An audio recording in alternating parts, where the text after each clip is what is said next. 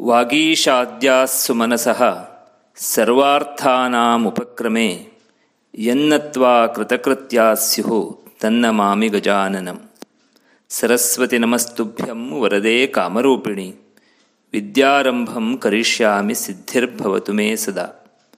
गुरुर्ब्रह्मा गुरुर्विष्णुः गुरुर्देवो महेश्वरः। गुरुः साक्षात् परब्रह्म। तस्मै श्रीगुरवे नमः। ಶ್ರೀ ರಾಮರಕ್ಷಾ ಸ್ತೋತ್ರ ತುಂಬ ಪ್ರಸಿದ್ಧವಾದಂತಹ, ಜನಮಾನ್ಯವಾದಂತಹ ಸ್ತೋತ್ರ. ಅನೇಕ ಜನರು ನಿತ್ಯವೂ ಇದನ್ನು ಶ್ರದ್ಧಾಭಕ್ತಿಗಳಿಂದ ಪಠಿಸ್ತಾರೆ.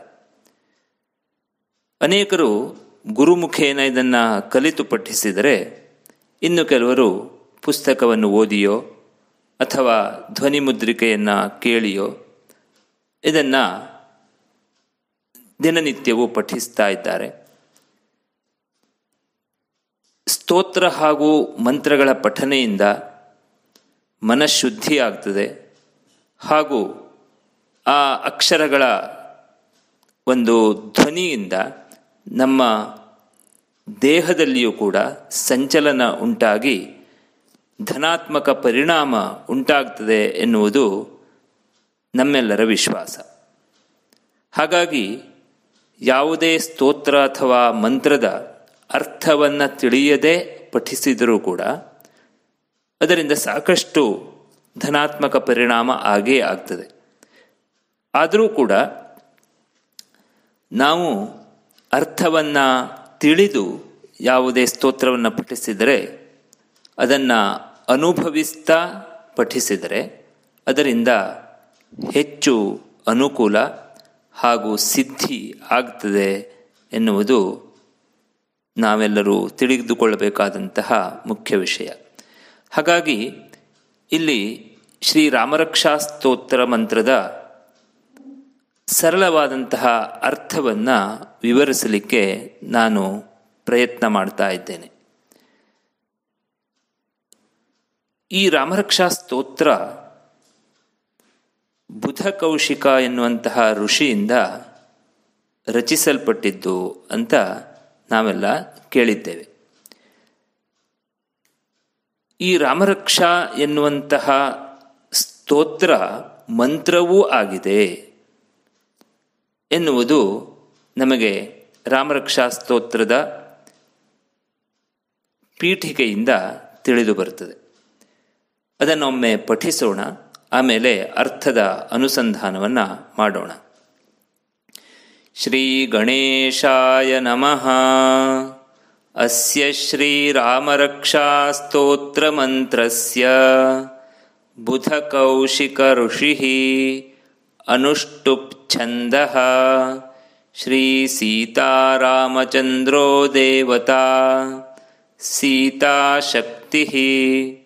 ಶ್ರೀ ಕೀಲಕಂ ಶ್ರೀರಾಮಚಂದ್ರ ಪ್ರೀತ್ಯರ್ಥೇ ಶ್ರೀಮದ್ಧನುಮಾನ್ ಕೀಲಕಂ ಶ್ರೀರಾಮಚಂದ್ರಪ್ರೀತ್ಯರ್ಥೇ ಶ್ರೀರಾಮರಕ್ಷಾಸ್ತೋತ್ರಜಪೇ ವಿನಿಯೋಗ ಸ್ತೋತ್ರ ಎನ್ನುವಂಥದ್ದು ಯಾವುದೇ ಸ್ವರಾಘಾತಗಳಿಲ್ಲದ ಸರಳವಾದಂತಹ ಸಂಸ್ಕೃತ ರಚನೆಗಳು. ಬೇರೆ ಬೇರೆ ಭಾಷೆಗಳಲ್ಲಿಯೂ ಸ್ತೋತ್ರಗಳು ಇರಬಹುದು. ಸ್ತುತಿಯನ್ನು ಮಾಡುವಂತಹ ರಚನೆಗಳೆಲ್ಲ ಸ್ತೋತ್ರಗಳೇ. ಮಂತ್ರಗಳು ಎಂದರೆ ವೈದಿಕ ಮಂತ್ರಗಳು. ಇವುಗಳಿಗೆ ಉದಾತ್ತ, ಅನುದಾತ್ತ, ಸ್ವರಿತ ಎನ್ನುವಂತಹ ಸ್ವರಾಘಾತಗಳಿರ್ತವೆ. ಆ ಸ್ವರಾಘಾತಗಳಿಗೆ ತಕ್ಕಂತೆ ಈ ಮಂತ್ರಗಳನ್ನು ಪಠಿಸಬೇಕಾಗ್ತದೆ. ಅಥವಾ ಯಾವುದನ್ನು ಮನನ ಮಾಡುವುದರಿಂದ ನಮ್ಮ ರಕ್ಷಣೆ ಆಗ್ತದೋ ಅವಕ್ಕೆ ಮಂತ್ರ ಅಂತ ಹೆಸರು. ಮನನಾತ್ ತ್ರಾಯತೆ ಇತಿ ಮಂತ್ರ.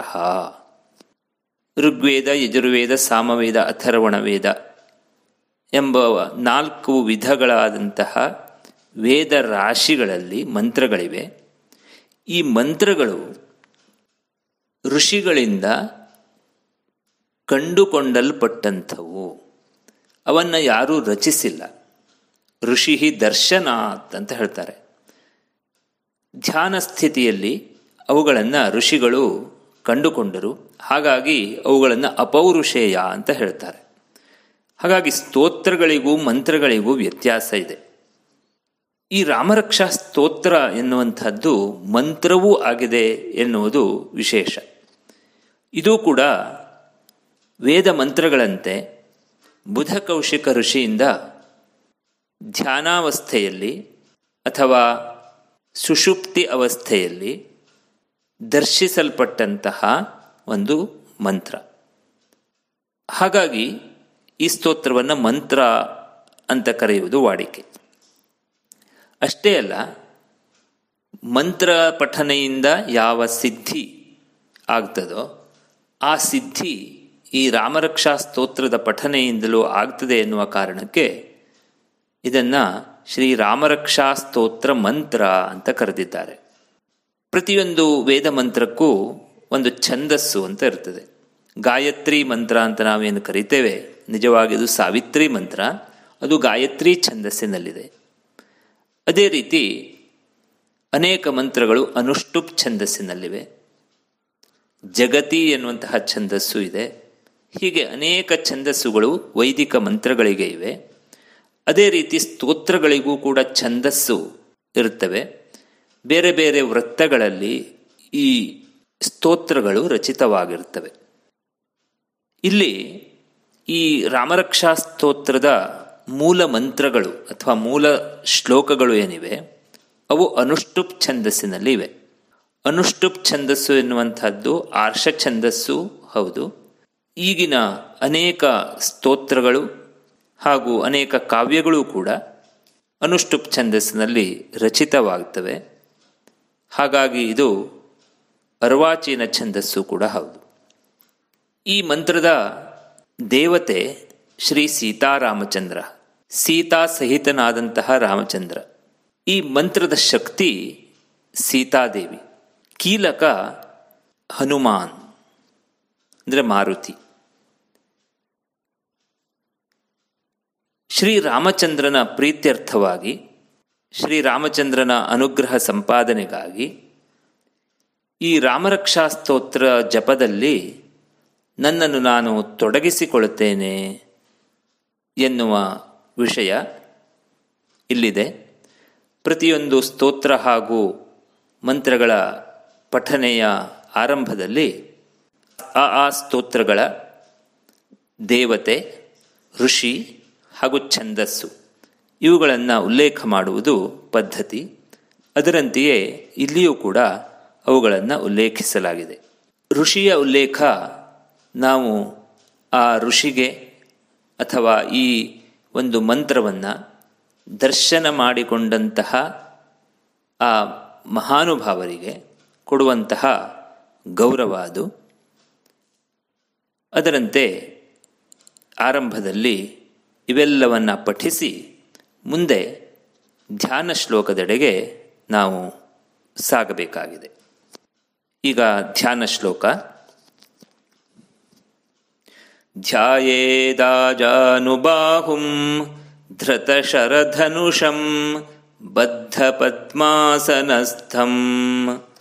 ಪೀತಂ ವಾಸೋವಸಾನಂ ನವಕಮಲದಲಸ್ಪರ್ಧಿನೇತ್ರಂ ಪ್ರಸನ್ನಂ ವಾಮಾಂಕಾರೂಢಸೀತಾ ಮುಖಕಮಲಮಿಲಲ್ಲೋಚನಂ ನೀರದಾಭಂ ನಾನಾಲಂಕಾರದೀಪ್ತಂ ದಧತಮುರುಜಟಾಮಂಡಲಂ ರಾಮಚಂದ್ರಂ ನಾವು ಯಾವುದೇ ಸ್ತೋತ್ರ ಅಥವಾ ಜಪವನ್ನು ಮಾಡುವಾಗ ಆ ಸ್ತೋತ್ರ ಅಥವಾ ಜಪದ ದೇವತೆಯನ್ನು ನಮ್ಮ ಮನಸ್ಸಿನಲ್ಲಿಯೋ, ಹೃದಯದಲ್ಲಿಯೋ ಸ್ಥಾಪಿಸಿಕೊಂಡು ಅದರ ಮೇಲೆಯೇ ನಮ್ಮ ಸಂಪೂರ್ಣ ಅವಧಾನವನ್ನು ಇರಿಸಿಕೊಂಡು, ನಮ್ಮ ಮನಸ್ಸನ್ನು ಕೇಂದ್ರೀಕರಿಸಿಕೊಂಡು ನಾವು ಆ ಜಪವನ್ನು ಅಥವಾ ಸ್ತೋತ್ರ ಪಠನೆಯನ್ನು ಮಾಡಿದರೆ ಅದರಿಂದ ಹೆಚ್ಚಿನ ಲಾಭ ಸಿದ್ಧಿಸ್ತದೆ. ಹಾಗೂ ಆ ದೇವತೆ ಸಾಕ್ಷಾತ್ಕಾರ ಆಗ್ತದೆ ಅಂತ ನಮ್ಮೆಲ್ಲರ ವಿಶ್ವಾಸ. ಹಾಗಾಗಿ ಎಲ್ಲ ಸ್ತೋತ್ರ ಹಾಗೂ ಜಪಗಳ ಆರಂಭದಲ್ಲಿ ಒಂದು ಧ್ಯಾನ ಶ್ಲೋಕ ಅಂತ ಇರ್ತದೆ ಆ ಧ್ಯಾನ ಶ್ಲೋಕದ ಕೆಲಸ ಅಂತಂದರೆ ಆ ದೇವತೆಯ ಸ್ವರೂಪವನ್ನು ವರ್ಣಿಸಿ ಅವು ನಮ್ಮ ಮನಸ್ಸಿನಲ್ಲಿ ಅಚ್ಚಳಿಯದೆ ನಿಲ್ಲುವ ಹಾಗೆ ಮಾಡುವುದು. ಹಾಗೂ ಅನುಷ್ಠಾನದ ಅಂತ್ಯದವರೆಗೂ ಆ ಒಂದು ಮೂರ್ತಿಯ ಮೇಲೆ ನಮ್ಮ ಮನಸ್ಸು ಕೇಂದ್ರೀಕರಿಸುವಂತೆ ಮಾಡುವುದು. ಇಲ್ಲಿ ಧ್ಯಾಯೇತ್ ಅಂತ ಹೇಳ್ತಾರೆ. ಅಂದರೆ ರಾಮಚಂದ್ರನನ್ನು ಧ್ಯಾಯೇತ್, ರಾಮಚಂದ್ರಂ ಧ್ಯಾಯೇತ್. ರಾಮಚಂದ್ರಂ ಅಂತ ಈ ಶ್ಲೋಕದ ಕೊನೆಗೆ ಇದೆ. ಈ ರಾಮಚಂದ್ರನನ್ನು ಧ್ಯಾನಿಸಬೇಕು. ಯಾವ ರೀತಿಯ ರಾಮಚಂದ್ರ ಅಂತ ಅವನಿಗೆ ವಿಶೇಷಣಗಳನ್ನು ಕೊಟ್ಟು ಇಲ್ಲಿ ಅವನನ್ನು ವರ್ಣಿಸಿದ್ದಾರೆ. ಮೊದಲಿನ ವಿಶೇಷಣ ಆಜಾನುಬಾಹುಂ. ಜಾನು ಅಂತಂದರೆ ಮೊಳಕಾಲು. ಮೊಳಕಾಲಿನವರೆಗೆ ವಿಸ್ತರಿಸಿರುವಂತಹ ಕೈಯನ್ನು ಹೊಂದಿರುವಂಥವನು. ಅಂದರೆ ಅಷ್ಟು ಉದ್ದವಾದ ಕೈಯನ್ನು ಹೊಂದಿರುವಂಥವನು. ಎಲ್ಲರ ಕೈಯು ಮೊಳಕಾಲನ್ನು ಮುಟ್ಟುವುದಿಲ್ಲ. ಆದರೆ ಯಾರ ಕೈ ಮೊಳಕಾಲನ್ನು ಸ್ಪರ್ಶಿಸ್ತದೋ, ನೇರವಾಗಿ ನಿಂತಾಗ, ಅವನು ವೀರ ಅನ್ನುವಂತಹ ಒಂದು ಲಕ್ಷಣವನ್ನು ದೇಹ ಲಕ್ಷಣಕಾರರು ಹೇಳ್ತಾರೆ. ಹಾಗಾಗಿ ಇಲ್ಲಿ ರಾಮ ಅಂತಹ ವೀರನಾಗಿದ್ದ ಅಂತ ಅವನ ವರ್ಣನೆಯನ್ನು ಮಾಡಲಾಗಿದೆ. ಆಜಾನುಬಾಹುಂ. ಈ ಆಜಾನುಬಾಹುತ್ವ ಎನ್ನುವಂಥದ್ದು ಅವನ ವ್ಯಕ್ತಿತ್ವದ ಲಕ್ಷಣವೂ ಕೂಡ ಹೌದು. ಅಷ್ಟೇ ಅಲ್ಲ, ಬಿಲ್ಗಾರಿಕೆಗೆ ಅತ್ಯಂತ ಅನುಕೂಲವಾದಂತಹ ಒಂದು ಲಕ್ಷಣವೂ ಹೌದು. ರಾಮ ಒಬ್ಬ ಉತ್ತಮ ಬಿಲ್ಲಾಳು ಆಗಿದ್ದ ಅನ್ನುವಂಥದ್ದು ನಮಗೆಲ್ಲ ಗೊತ್ತು. ಹಾಗಾಗಿ ಆ ಶೂರತ್ವದ ಸಂಕೇತವಾಗಿ ಈ ಆಜಾನುಬಾಹುತ್ವ ರಾಮನಿಗೆ ಇತ್ತು. ಧೃತ ಶರಧನುಷಂ. ಅವನು ಕೈಯಲ್ಲಿ ಶರ ಅಂತಂದರೆ ಬಾಣ ಹಾಗೂ ಬಿಲ್ಲನ್ನು ಹಿಡಿದುಕೊಂಡಿದ್ದಾನೆ. ಬದ್ಧ ಪದ್ಮಾಸನಸ್ಥಂ ಅವನು ಕುಳಿತುಕೊಂಡಿದ್ದಾನೆ, ಪದ್ಮಾಸನವನ್ನು ಹಾಕಿ ಕುಳಿತುಕೊಂಡಿದ್ದಾನೆ. ಯೌಗಿಕ ಪ್ರಕ್ರಿಯೆಗಳಲ್ಲಿ ಇರುವಂತಹ ಅನೇಕ ಆಸನಗಳಲ್ಲಿ ಈ ಪದ್ಮಾಸನ ಎನ್ನುವಂತಹದ್ದು ಬಹಳ ಮುಖ್ಯವಾದಂತಹ ಆಸನ. ಕಮಲದ ಹೂವಿನ ಆಕಾರದಲ್ಲಿ ಕಾಲನ್ನು ಮಡಚಿ ಕುಳಿತುಕೊಳ್ಳುವಂತಹ ಒಂದು ಭಂಗಿ. ಧ್ಯಾನಾದಿಗಳನ್ನು ಮಾಡಲಿಕ್ಕೆ ತುಂಬ ಉತ್ತಮವಾದಂತಹ ಆಸನ ಅಂತ ಪ್ರತೀತವಾಗಿದೆ. ಪೀತಂ ವಾಸೋವಸಾನಂ. ಹೀಗೆ ಕುಳಿತುಕೊಂಡಿರುವಂತಹ ರಾಮ ಪೀತಂ ವಾಸ ಅಂತಂದರೆ ಹಳದಿ ಬಟ್ಟೆಯನ್ನು ಉಟ್ಟುಕೊಂಡಿದ್ದಾನೆ. ನಾವು ಪೀತಾಂಬರ ಅಂತ ಕರಿತೇವೆ. ಪೀತಾಂಬರ ಎನ್ನುವುದಕ್ಕೆ ಸಾಮಾನ್ಯ ಅರ್ಥ ಹಳದಿ ಬಟ್ಟೆ ಅಂತಲೇ. ಇದು ವಿಷ್ಣುವಿಗೂ ಕೂಡ ಬಹಳ ಪ್ರಿಯವಾದಂತಹ ಬಟ್ಟೆಯ ಬಣ್ಣ ಇದು. ಅವನು ಪೀತಾಂಬರವನ್ನು ಉಟ್ಟುಕೊಂಡಿದ್ದಾನೆ ಅಂತ. ಪೀತಾಂಬರ ಅಂತಂದರೆ ಬಹಳ ಉತ್ತಮವಾದಂತಹ ಉತ್ತಮ ದರ್ಜೆಯ ಬಟ್ಟೆಗೆ ನಾವು ಹೇಳ್ತೇವೆ.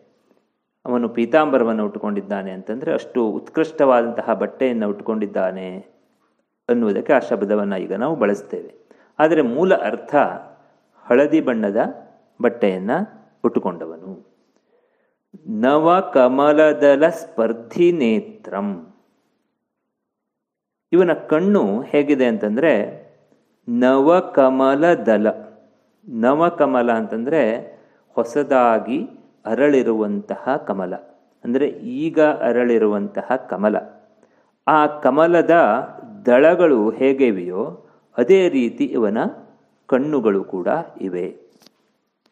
ಸಂಸ್ಕೃತ ಸಾಹಿತ್ಯದಲ್ಲಿ ಈ ಕಮಲದ ಹೂವು ಸೌಂದರ್ಯದ ಪ್ರತೀಕವಾಗಿ ಬಳಕೆಯಾಗ್ತದೆ. ಕಣ್ಣು, ಕೈ, ಕಾಲು ಇವುಗಳನ್ನೆಲ್ಲ ಕಮಲದ ಹೂವಿಗೆ ಹೋಲಿಸಿ ವರ್ಣಿಸಿರುವುದನ್ನು ನಾವು ಅನೇಕ ಕಾವ್ಯಗಳಲ್ಲಿ ಕಾಣ್ತೇವೆ ಹಾಗಾಗಿಯೇ ಈ ಕಮಲದ ಹೂವು ಎನ್ನುವಂಥದ್ದು ಬಹಳ ಶ್ರೇಷ್ಠವಾದಂತಹ ಹೂವು. ನಮ್ಮ ರಾಷ್ಟ್ರೀಯ ಪುಷ್ಪವಾಗಲಿಕ್ಕೂ ಕೂಡ ಅತ್ಯಂತ ಅರ್ಹವಾದಂತಹ ಹೂವು ಇದು.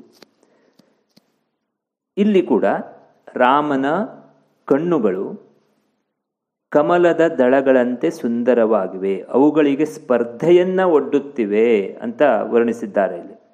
ಕಮಲದ ದಳಗಳಿಗೆ ಸ್ಪರ್ಧೆಯನ್ನು ಒಡ್ಡುತ್ತಿರುವಂತಹ ಕಣ್ಣುಗಳು. ಪ್ರಸನ್ನಂ. ಪ್ರಸನ್ನ ಮುಖಮುದ್ರೆಯನ್ನು ಹೊಂದಿರುವಂಥವನು.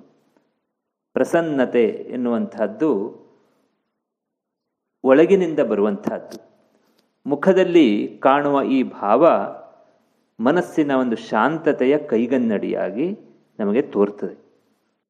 ಮುಂದೆ ಹೇಳ್ತಾರೆ, ವಾಮಾಂಕಾರೂಢ ಸೀತಾ ಮುಖ ಕಮಲ ಮಿಲಲ್ಲೋಚನಂ ಈ ಪದ್ಮಾಸನದಲ್ಲಿ ಕುಳಿತಿರುಕೊಂಡಿರುವಂತಹ ರಾಮನ ಎಡ ತೊಡೆಯ ಮೇಲೆ ಸೀತೆ ಕುಳಿತಿದ್ದಾಳೆ. ವಾಮಾಂಕಾರೂಢ ಸೀತಾ. ಅಷ್ಟೇ ಅಲ್ಲ, ರಾಮ ಅವಳ ಮುಖವನ್ನ ನೋಡ್ತಾ ಇದ್ದಾನೆ. ಮುಖ ಕಮಲ. ಅವಳ ಮುಖವು ಕೂಡ ಕಮಲದಂತೆ ಸುಂದರವಾಗಿರುವಂತಹದ್ದು ಮಿಲಲ್ಲೋಚನಂ. ಅಂದ್ರೆ ಇವನು ಅವಳ ಮುಖವನ್ನ ನೋಡ್ತಾ ಇದ್ದಾನೆ. ಎಡ ತೊಡೆಯ ಮೇಲೆ ಕುಳಿತಿರುವಂತಹ ಸೀತೆಯ ಮುಖವೆಂಬ ಕಮಲದೊಂದಿಗೆ ರಾಮನ ಕಣ್ಣು ಸೇರಿಕೊಳ್ತಾ ಇದೆ. ಅಂದರೆ ಸುಂದರವಾದಂತಹ ಕಮಲದಂತಹ ಮುಖವುಳ್ಳ ಸೀತೆಯನ್ನ ಅಥವಾ ಸೀತೆಯ ಕಮಲದಂತಹ ಮುಖವನ್ನು ಹಿಂದೆ ಕಮಲದಲಕ್ಕೆ ಸ್ಪರ್ಧೆಯನ್ನು ಒಡ್ಡುತ್ತಿರುವಂತಹ ಕಣ್ಣು ಅಂತ ಏನು ವರ್ಣಿಸಿದ್ದಾರೆ. ಅಂತಹ ಕಣ್ಣುಗಳು ಸೇರಿಕೊಂಡಿವೆ. ಅಂತಂದ್ರೆ ಈ ಕಣ್ಣುಗಳಿಂದ ಅವಳ ಮುಖವನ್ನೇ ರಾಮ ನೋಡ್ತಾ ಇದ್ದಾನೆ. ನೀರದಾಭಂ, ನೀರಂ ದದಾತಿ ಇತಿ ನೀರದ. ನೀರದ ಅಂತಂದ್ರೆ ಮೋಡ. ಮೋಡದ ಪ್ರಭೆಯನ್ನ ಹೊಂದಿರುವಂಥವನು. ನಾವು ವಿಷ್ಣು, ರಾಮ ಹಾಗೂ ಕೃಷ್ಣರನ್ನ ನೀಲವರ್ಣದಲ್ಲಿ ಕಲ್ಪಿಸಿಕೊಳ್ತೇವೆ. ಅವರ ದೇಹದ ಬಣ್ಣ ನೀಲಿ ಬಣ್ಣ ಅಂತ ನಾವು ಅನೇಕ ಚಿತ್ರಗಳಲ್ಲಿಯೂ ಕೂಡ ಕಾಣ್ತೇವೆ ಆದರೆ ಅದು ನಿಜವಾಗಿ ನೀಲಿ ಬಣ್ಣ ಅಲ್ಲ, ಕಪ್ಪು ಬಣ್ಣ. ಕೃಷ್ಣ ಎನ್ನುವುದಕ್ಕೂ ಕೂಡ ಕಪ್ಪು ಅಂತ ಅರ್ಥ. ಅದು ಶ್ಯಾಮವರ್ಣ. ಕಡುಗಪ್ಪು ಅಲ್ಲದೆ ಹೋದರೂ ಸ್ವಲ್ಪ ತಿಳಿಗಪ್ಪು ಅಂತ ನಾವು ಹೇಳಬಹುದು. ಅದು ಮೋಡದ ಬಣ್ಣ. ಈ ರಾಮನು ಕೂಡ ಆ ಮೋಡದ ಕಾಂತಿಯಿಂದ ಅಥವಾ ಅದೇ ಬಣ್ಣದಿಂದ ಶೋಭಿಸ್ತಾ ಇದ್ದಾನೆ. ನಾನಾಲಂಕಾರ ದೀಪ್ತಂ ಅನೇಕ ಅಲಂಕಾರಗಳಿಂದ ಇವನು ದೀಪ್ತ, ಅಂದರೆ ಕಾಂತಿವಂತನಾಗಿದ್ದಾನೆ. ಇಲ್ಲಿ ನಾವು ರಾಮನನ್ನ ಕಲ್ಪಿಸಿಕೊಳ್ಳುವಾಗ ಎರಡು ರೀತಿಯ ರಾಮರನ್ನ ಕಲ್ಪಿಸಿಕೊಳ್ತೇವೆ. ಕಿರೀಟಗಳಿಂದ ಶೋಭಿಸಲ್ಪಡುವಂತಹ ರಾಜಾರಾಮ ಅಥವಾ ವನವಾಸದಲ್ಲಿರುವಂತಹ ಜಟೆಯಿಂದ ಶೋಭಿತನಾದಂತಹ ಲೋಕಾಭಿರಾಮ. ಇಲ್ಲಿ ಮುಂದಿನ ಒಂದು ಸಾಲಿನಲ್ಲಿ ದಧತ ಮುರುಜಟಾ ಮಂಡಲಂ ಅಂತ ಹೇಳಿದ್ದಾರೆ. ಉರು ಅಂತಂದರೆ ವಿಸ್ತಾರವಾದಂತಹ ವಿಸ್ತಾರವಾದಂತಹ ಜಟೆಯಿಂದ ಜಟಾಮಂಡಲದಿಂದ ಶೋಭಿತನಾದಂತಹ ಅಥವಾ ಅದನ್ನು ಧರಿಸಿರುವಂತಹ ರಾಮಚಂದ್ರನನ್ನು ಧ್ಯಾನಿಸಬೇಕು ಅಂತ ಹೇಳಿದ್ದಾರೆ. ಹಾಗಾಗಿ ಇಲ್ಲಿ ನಾನಾಲಂಕಾರ ದೀಪ್ತಂ ಎನ್ನುವಂತಹ ಶಬ್ದಕ್ಕೆ ಆಭರಣಗಳನ್ನು ಧರಿಸಿದಂತಹ ರಾಮ ಅಂತ ಅರ್ಥ ಮಾಡುವುದು ಸ್ವಲ್ಪ ಕಷ್ಟ. ಯಾಕೆಂದರೆ ಇಲ್ಲಿ ಮುಂದಿನ ಸಾಲು ವನವಾಸದಲ್ಲಿರುವಂತಹ ಜಟೆಯನ್ನು ಧರಿಸಿರುವಂತಹ ರಾಮನನ್ನು ನಿರ್ದೇಶಿಸುವುದರಿಂದ. ಹಾಗಾಗಿ ಅಲಂಕಾರ ಎನ್ನುವಂಥದ್ದು ಆಭರಣವೇ ಆಗಬೇಕು ಅಂತಿಲ್ಲ.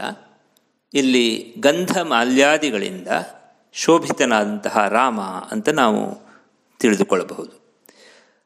ಅಂತಹ ರಾಮಚಂದ್ರನನ್ನು ಧ್ಯಾನಿಸಬೇಕು. ಈ ರಾಮರಕ್ಷಾ ಸ್ತೋತ್ರದ ಆರಂಭದಲ್ಲಿ ಇಂತಹ ರಾಮನ ದಿವ್ಯ ಮೂರ್ತಿಯನ್ನು ನಮ್ಮ ಮನಸ್ಸಿನಲ್ಲಿ ಅಥವಾ ನಮ್ಮ ಹೃದಯದಲ್ಲಿ ಸ್ಥಾಪಿಸಿಕೊಂಡು ನಾವು ಮುಂದಿನ ಎಲ್ಲ ಶ್ಲೋಕಗಳನ್ನು ಪಠಿಸಿದರೆ ಅದರಿಂದ ನಮ್ಮ ಮನಃಶುದ್ಧಿಯೂ ಉಂಟಾಗ್ತದೆ. ಅಷ್ಟೇ ಅಲ್ಲ, ನಮ್ಮ ಹೃದಯದಲ್ಲಿ ದೈವ ಸಾಕ್ಷಾತ್ಕಾರವೂ ಕೂಡ ಆಗ್ತದೆ ಎನ್ನುವ ವಿಶ್ವಾಸದೊಂದಿಗೆ ಮುಂದಿನ ಶ್ಲೋಕಗಳ ಅನುಸಂಧಾನವನ್ನು ಮಾಡೋಣ. ಧನ್ಯವಾದಗಳು. ನಮೋ ನಮೋ ವಿಘ್ನೇಶಾಯ, ಗಣೇಶಾಯ ನಮೋ ನಮಃ, ವಿನಾಯಕಾಯ ವೈತುಭ್ಯಂ, ವಿಕೃತಾಯ ನಮೋ ನಮಃ. ಶ್ರೀರಾಮರಕ್ಷಾ ಸ್ತೋತ್ರ ಮಂತ್ರದ ಅರ್ಥಾನುಸಂಧಾನದ ಎರಡನೆಯ ಭಾಗಕ್ಕೆ ತಮಗೆಲ್ಲ ಆತ್ಮೀಯವಾದಂತಹ ಸ್ವಾಗತ. ನಮ್ಮ ಹಿಂದಿನ ಸಂಚಿಕೆಯಲ್ಲಿ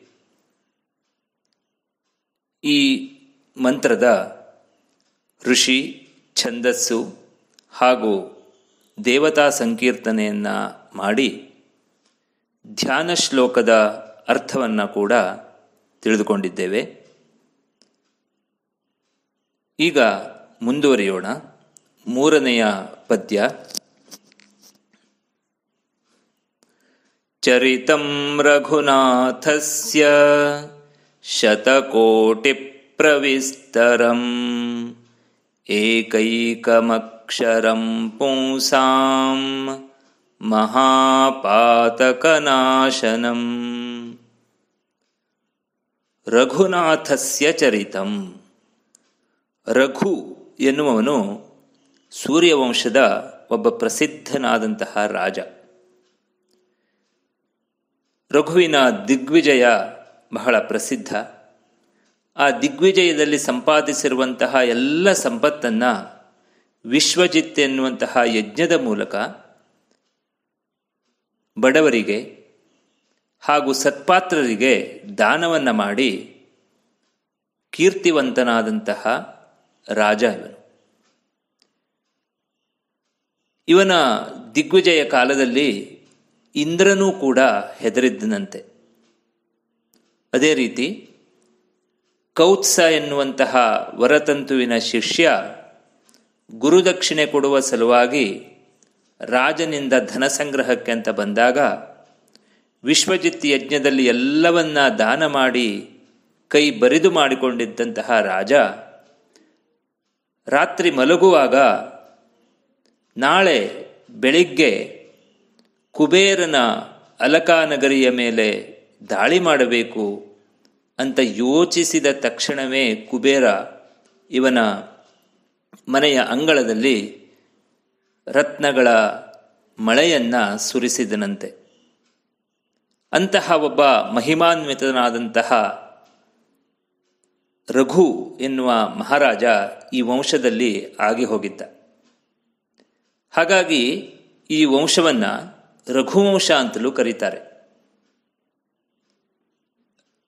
ರಾಮನ ಹೆಸರುಗಳಲ್ಲಿ ರಾಘವ ಎನ್ನುವುದು ತುಂಬ ಪ್ರಸಿದ್ಧವಾದಂತಹ ಹೆಸರು. ಇದು ಕೂಡ ಆ ರಘುವಂಶದಲ್ಲಿ ಜನಿಸಿದ್ದರಿಂದ ಬಂದಿರುವಂತಹ ಹೆಸರು.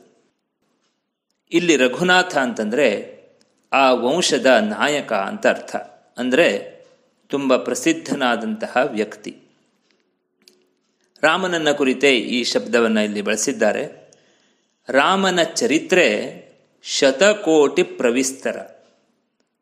ನೂರು ಕೋಟಿಯಷ್ಟು ವಿಸ್ತಾರವಾದಂಥದ್ದು. ಇಲ್ಲಿ ಕೋಟಿ ಅಂತಂದರೆ ವಿಧ ಅಂತಲೂ ಅರ್ಥವನ್ನು ಮಾಡಬಹುದು. ನೂರಾರು ವಿಧದಲ್ಲಿ ಲೋಕದಲ್ಲಿ ರಾಮನ ಕಥೆ ಜನಜನಿತವಾಗಿದೆ ಎನ್ನುವ ಅರ್ಥವನ್ನು ಕೂಡ ಇಲ್ಲಿ ತೆಗೆದುಕೊಳ್ಳಬಹುದು.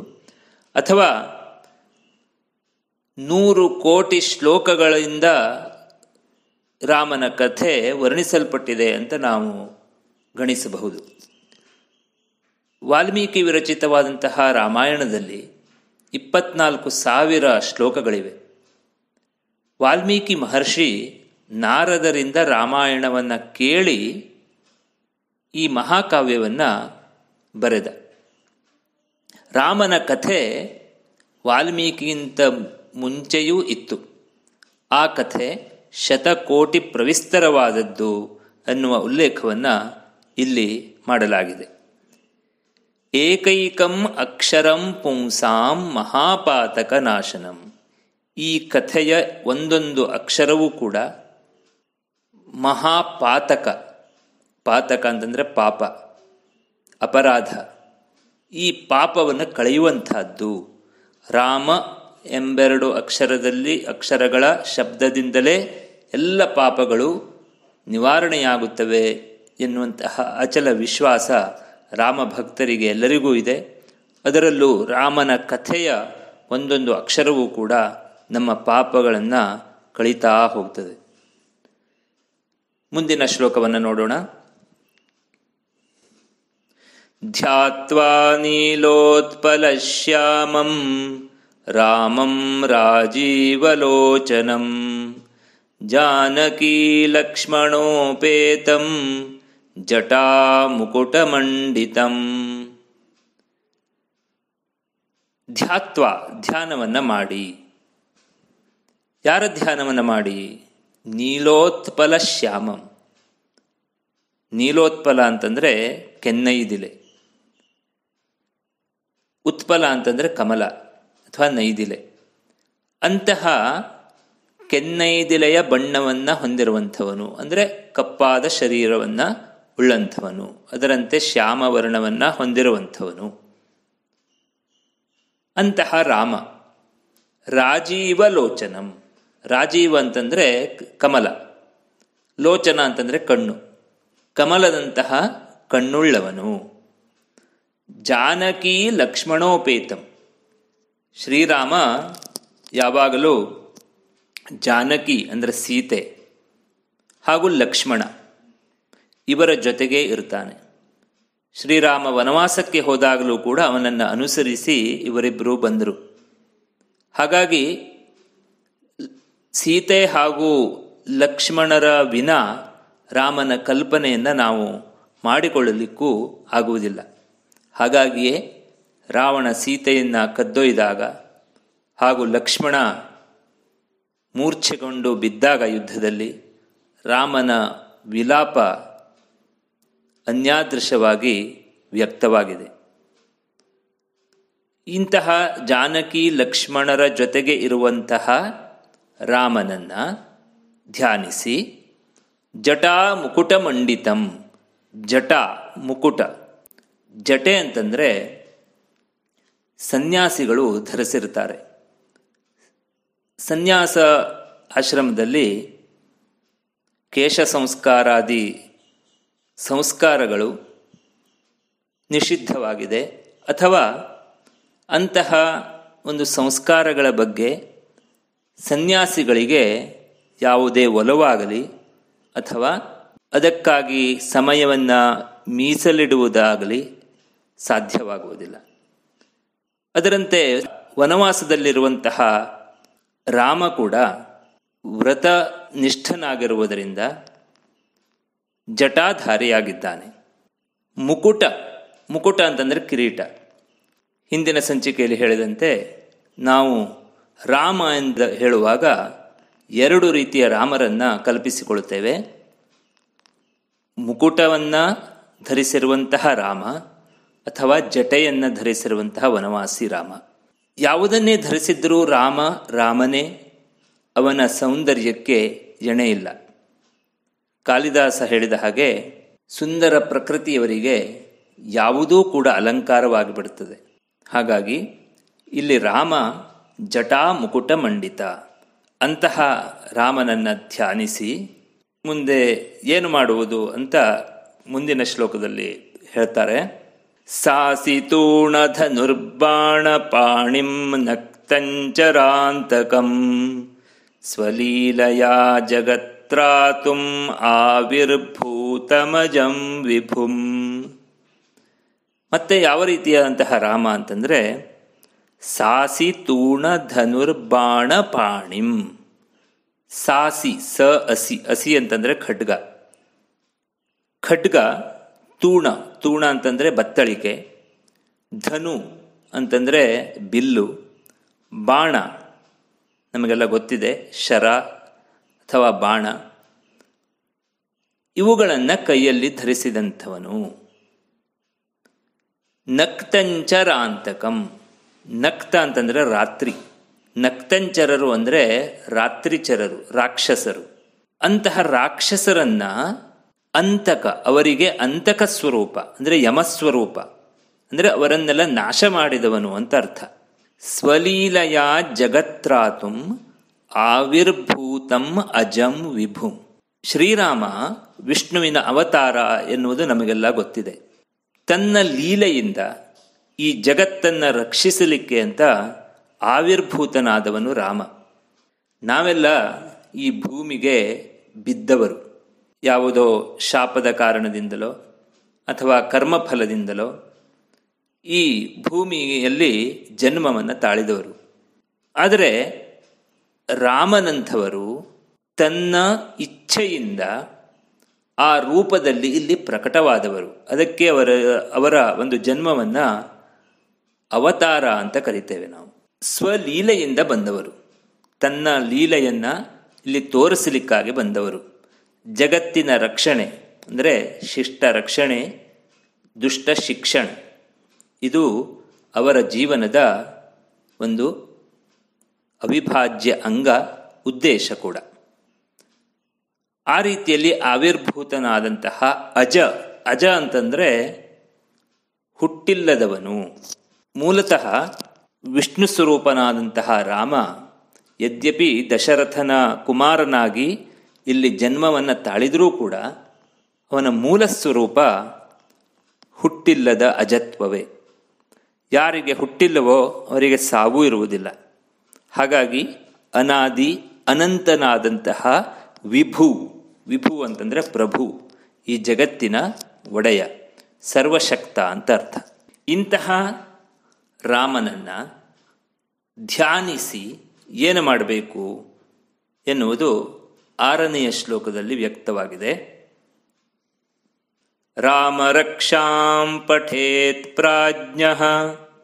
ಪಾಪಘ್ನೀಂ ಸರ್ವಕಾಮದಾಂ ಶಿರೋ ಮೇ ರಾಘವ ಪಾತು ಭಾಲಂ ದಶರಥಾತ್ಮಜ ಹಿಂದೆ ವರ್ಣಿಸಿದಂತಹ ರಾಮನನ್ನ ಧ್ಯಾನಿಸಿ ಪ್ರಾಜ್ಞನಾದವನು. ಪ್ರಾಜ್ಞ ಅಂತಂದರೆ ಪಂಡಿತ. ಅಂದರೆ ಎಲ್ಲವನ್ನ ತಿಳಿದವನು ಅಂತ ಅರ್ಥ. ವ್ಯವಹಾರವನ್ನು ತಿಳಿದವನು.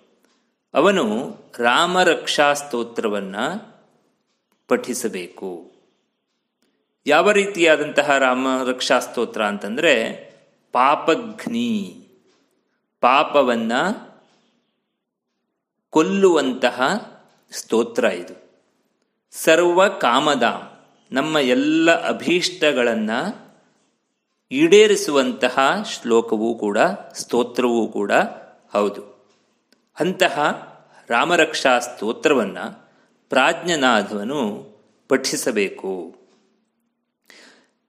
ಇಲ್ಲಿಂದ ನಿಜವಾದ ರಾಮರಕ್ಷಾ ಸ್ತೋತ್ರ ಆರಂಭವಾಗುತ್ತದೆ ರಾಮನ ವ್ಯಕ್ತಿತ್ವದ ವಿವಿಧ ಮುಖಗಳನ್ನು ದರ್ಶಿಸುತ್ತಾ ನಮ್ಮ ದೇಹದ ಒಂದೊಂದು ಅಂಗವು ಅವನಿಂದ ರಕ್ಷಿತವಾಗಲಿ ಎನ್ನುವಂತಹ ಭಾವ ಇಲ್ಲಿ ವ್ಯಕ್ತವಾಗಿದೆ.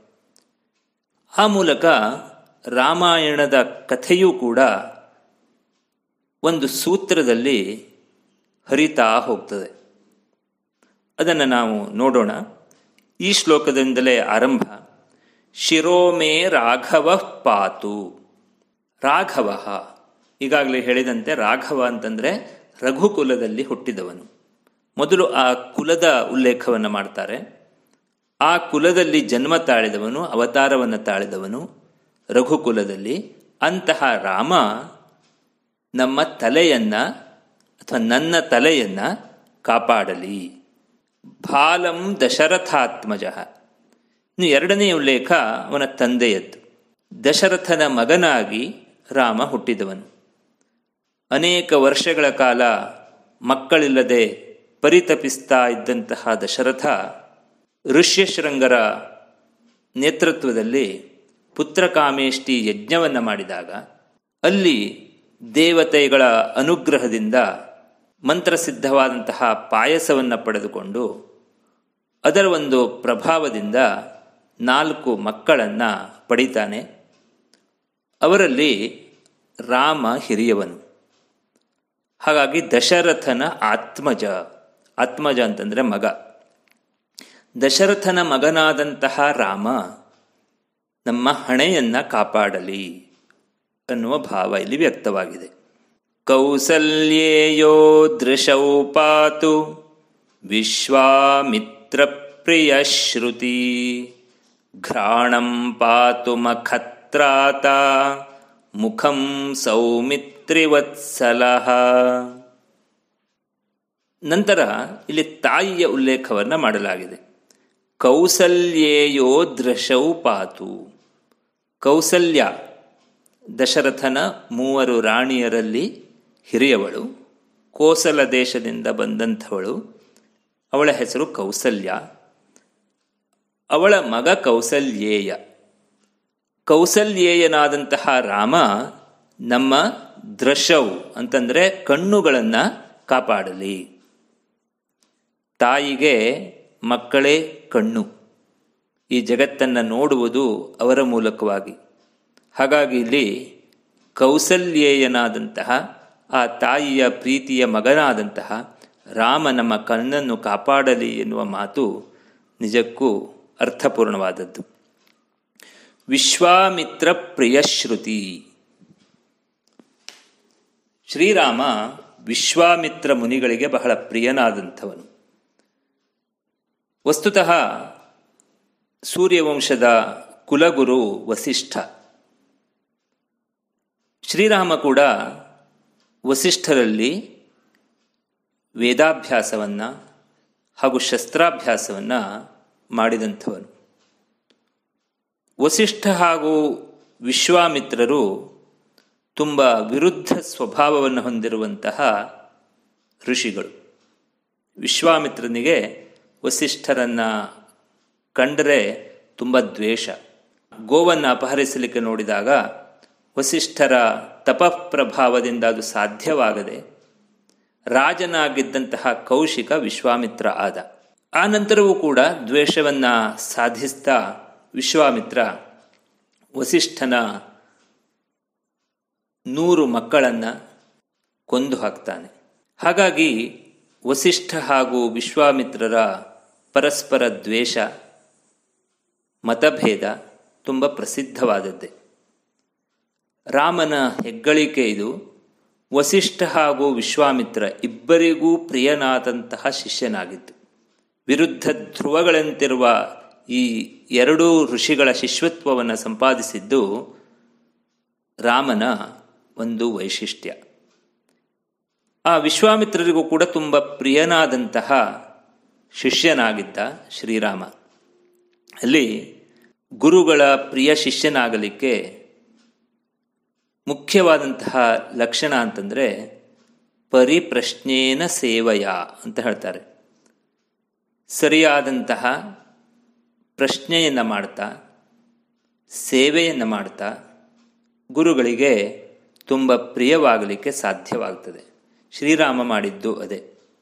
ತನ್ನ ಯಜ್ಞ ಸಂರಕ್ಷಣೆಗೆ ಅಂತ ವಿಶ್ವಾಮಿತ್ರರು ದಶರಥನಲ್ಲಿ ರಾಮ ಲಕ್ಷ್ಮಣರನ್ನು ಕಳಿಸಿಕೊಡಲಿಕ್ಕೆ ಹೇಳ್ತಾರೆ. ಮೊದಲು ದಶರಥ ಒಪ್ಪದೇ ಹೋದರು. ವಸಿಷ್ಠರ ಸೂಚನೆಯ ಮೇರೆಗೆ ಕಳಿಸಿಕೊಡ್ತಾನೆ. ರಾಮ ಲಕ್ಷ್ಮಣರನ್ನು ತನ್ನ ಜೊತೆಗೆ ಕರೆದುಕೊಂಡು ಹೋಗಲಿಕ್ಕೆ ವಿಶ್ವಾಮಿತ್ರರಿಗೆ ಒಂದು ಉದ್ದೇಶ ಇತ್ತು. ಮೊದಲು ರಾಜನಾಗಿದ್ದಂತಹ ವಿಶ್ವಾಮಿತ್ರರಲ್ಲಿ ಅನೇಕ ಶಸ್ತ್ರಾಸ್ತ್ರಗಳು ಇದ್ದವು ಮಂತ್ರಾಸ್ತ್ರಗಳಿದ್ದವು ಅವನ್ನೆಲ್ಲ ಶ್ರೀರಾಮನಿಗೆ ಕೊಡಬೇಕಾಗಿತ್ತು. ಮುಂದಿನ ರಾಕ್ಷಸ ಸಂಹಾರವಾದಂತಹ ಮಹತ್ ಕಾರ್ಯವನ್ನು ಸಾಧಿಸಬೇಕಾದಂತಹ ರಾಮನನ್ನು ಆ ದಿಶೆಯಲ್ಲಿ ತಯಾರು ಮಾಡುವುದು ವಿಶ್ವಾಮಿತ್ರರ ಒಂದು ಉದ್ದೇಶವಾಗಿತ್ತು. ಹಾಗಾಗಿ ವಿಶ್ವಾಮಿತ್ರರು ರಾಮನನ್ನು ಕರೆದುಕೊಂಡು ಹೋಗ್ತಾರೆ. ತನ್ನ ಶಾಂತ ಸ್ವಭಾವ, ಸೇವಾ ಮನೋಭಾವ ಹಾಗೂ ಉತ್ತಮ ಪ್ರಶ್ನೆಗಳ ಮೂಲಕ ಅವರ ಮನಸ್ಸನ್ನು ಗೆದ್ದು ಅವರಿಂದ ಅನೇಕ ಕಥೆಗಳನ್ನು ಕೂಡ ತಿಳಿದುಕೊಂಡು ತಮ್ಮ ವಂಶದ ಮೂಲ ಪುರುಷರ, ಅನೇಕ ರಾಜರ ಕಥೆಗಳನ್ನೆಲ್ಲ ಕೇಳಿಕೊಂಡು ತೀರ್ಥಕ್ಷೇತ್ರಗಳನ್ನು ಸಂದರ್ಶಿಸ್ತಾ ಶ್ರೀರಾಮ ವಿಶ್ವಾಮಿತ್ರರಿಗೆ ಪ್ರಿಯನಾಗ್ತಾನೆ. ಅಂತಹ ವಿಶ್ವಾಮಿತ್ರರಿಗೆ ಪ್ರಿಯನಾದಂತಹ ರಾಮ, ನಮ್ಮ ಕಿವಿಗಳನ್ನು ರಕ್ಷಿಸಲಿ ಅಂತ ಇಲ್ಲಿ ಉಲ್ಲೇಖ ಇದೆ. ಮಖತ್ರಾತಾಘ್ರಾಣಂ ಪಾತು ಮಖ ಅಂತಂದರೆ ಯಜ್ಞ.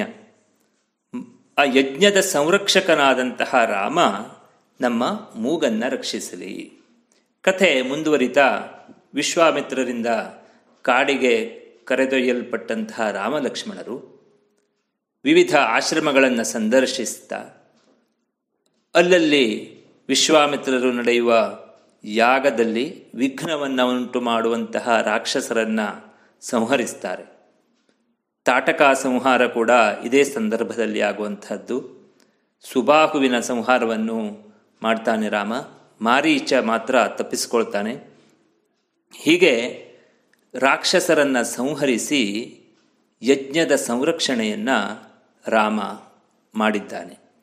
ಅಂತಹ ಯಜ್ಞ ಸಂರಕ್ಷಕನಾದಂತಹ ರಾಮ ನಮ್ಮ ಘ್ರಾಣ ಅಂತಂದರೆ ಮೂಗನ್ನು ರಕ್ಷಿಸಲಿ ಅಂತ ಈ ಶ್ಲೋಕದಲ್ಲಿ ಹೇಳಿದ್ದಾರೆ. ಮುಖಂ ಸೌಮಿತ್ರಿ ವತ್ಸಲ ಸೌಮಿತ್ರಿ ಅಂತಂದರೆ ಸುಮಿತ್ರಾನಂದನ ಲಕ್ಷ್ಮಣ, ಸುಮಿತ್ರೆಯ ಮಗ. ವತ್ಸಲ ಅಂತಂದರೆ ಅವನಲ್ಲಿ ಪ್ರೀತಿಯನ್ನು ಹೊಂದಿರುವಂಥವನು. ಅವನು ನಮ್ಮ ಮುಖವನ್ನು ರಕ್ಷಿಸಲಿ ಎನ್ನುವ ಪ್ರಾರ್ಥನೆ ಇದೆ ಇಲ್ಲಿ. ಜಿಹ್ವಾಂ ವಿದ್ಯಾನಿಧಿ ಪಾತು ಕಂಠಂ ಭರತವಂದಿತ ಸ್ಕಂಧೌ ದಿವ್ಯಾಯುಧ ಪಾತು ಭುಜೌ ಭಗ್ನೇಶಕಾರ್ಮುಕ. ಜಿಹ್ವಾಂ ವಿದ್ಯಾನಿಧಿ ಪಾತು.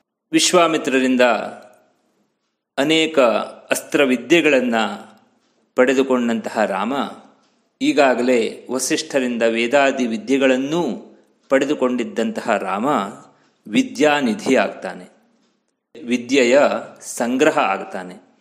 ಅಂತಹ ರಾಮ ನಮ್ಮ ಜಿಹ್ವಾ ಅಂತಂದರೆ ನಾಲಿಗೆಯನ್ನು ರಕ್ಷಿಸಲಿ ಅನ್ನುವ ಪ್ರಾರ್ಥನೆ ಇಲ್ಲಿದೆ ನಮ್ಮ ಪಾಂಡಿತ್ಯದ, ನಮ್ಮ ವಿದ್ಯೆಯ ಪ್ರದರ್ಶನದ ಮುಖ್ಯವಾದಂತಹ ಅಂಗ ನಾಲಿಗೆ. ನಮ್ಮ ಮಾತಿನಲ್ಲಿಯೇ ನಮ್ಮ ಸಂಸ್ಕಾರ ಹಾಗೂ ವಿದ್ಯೆ ಪ್ರತಿಬಿಂಬಿತವಾಗ್ತದೆ.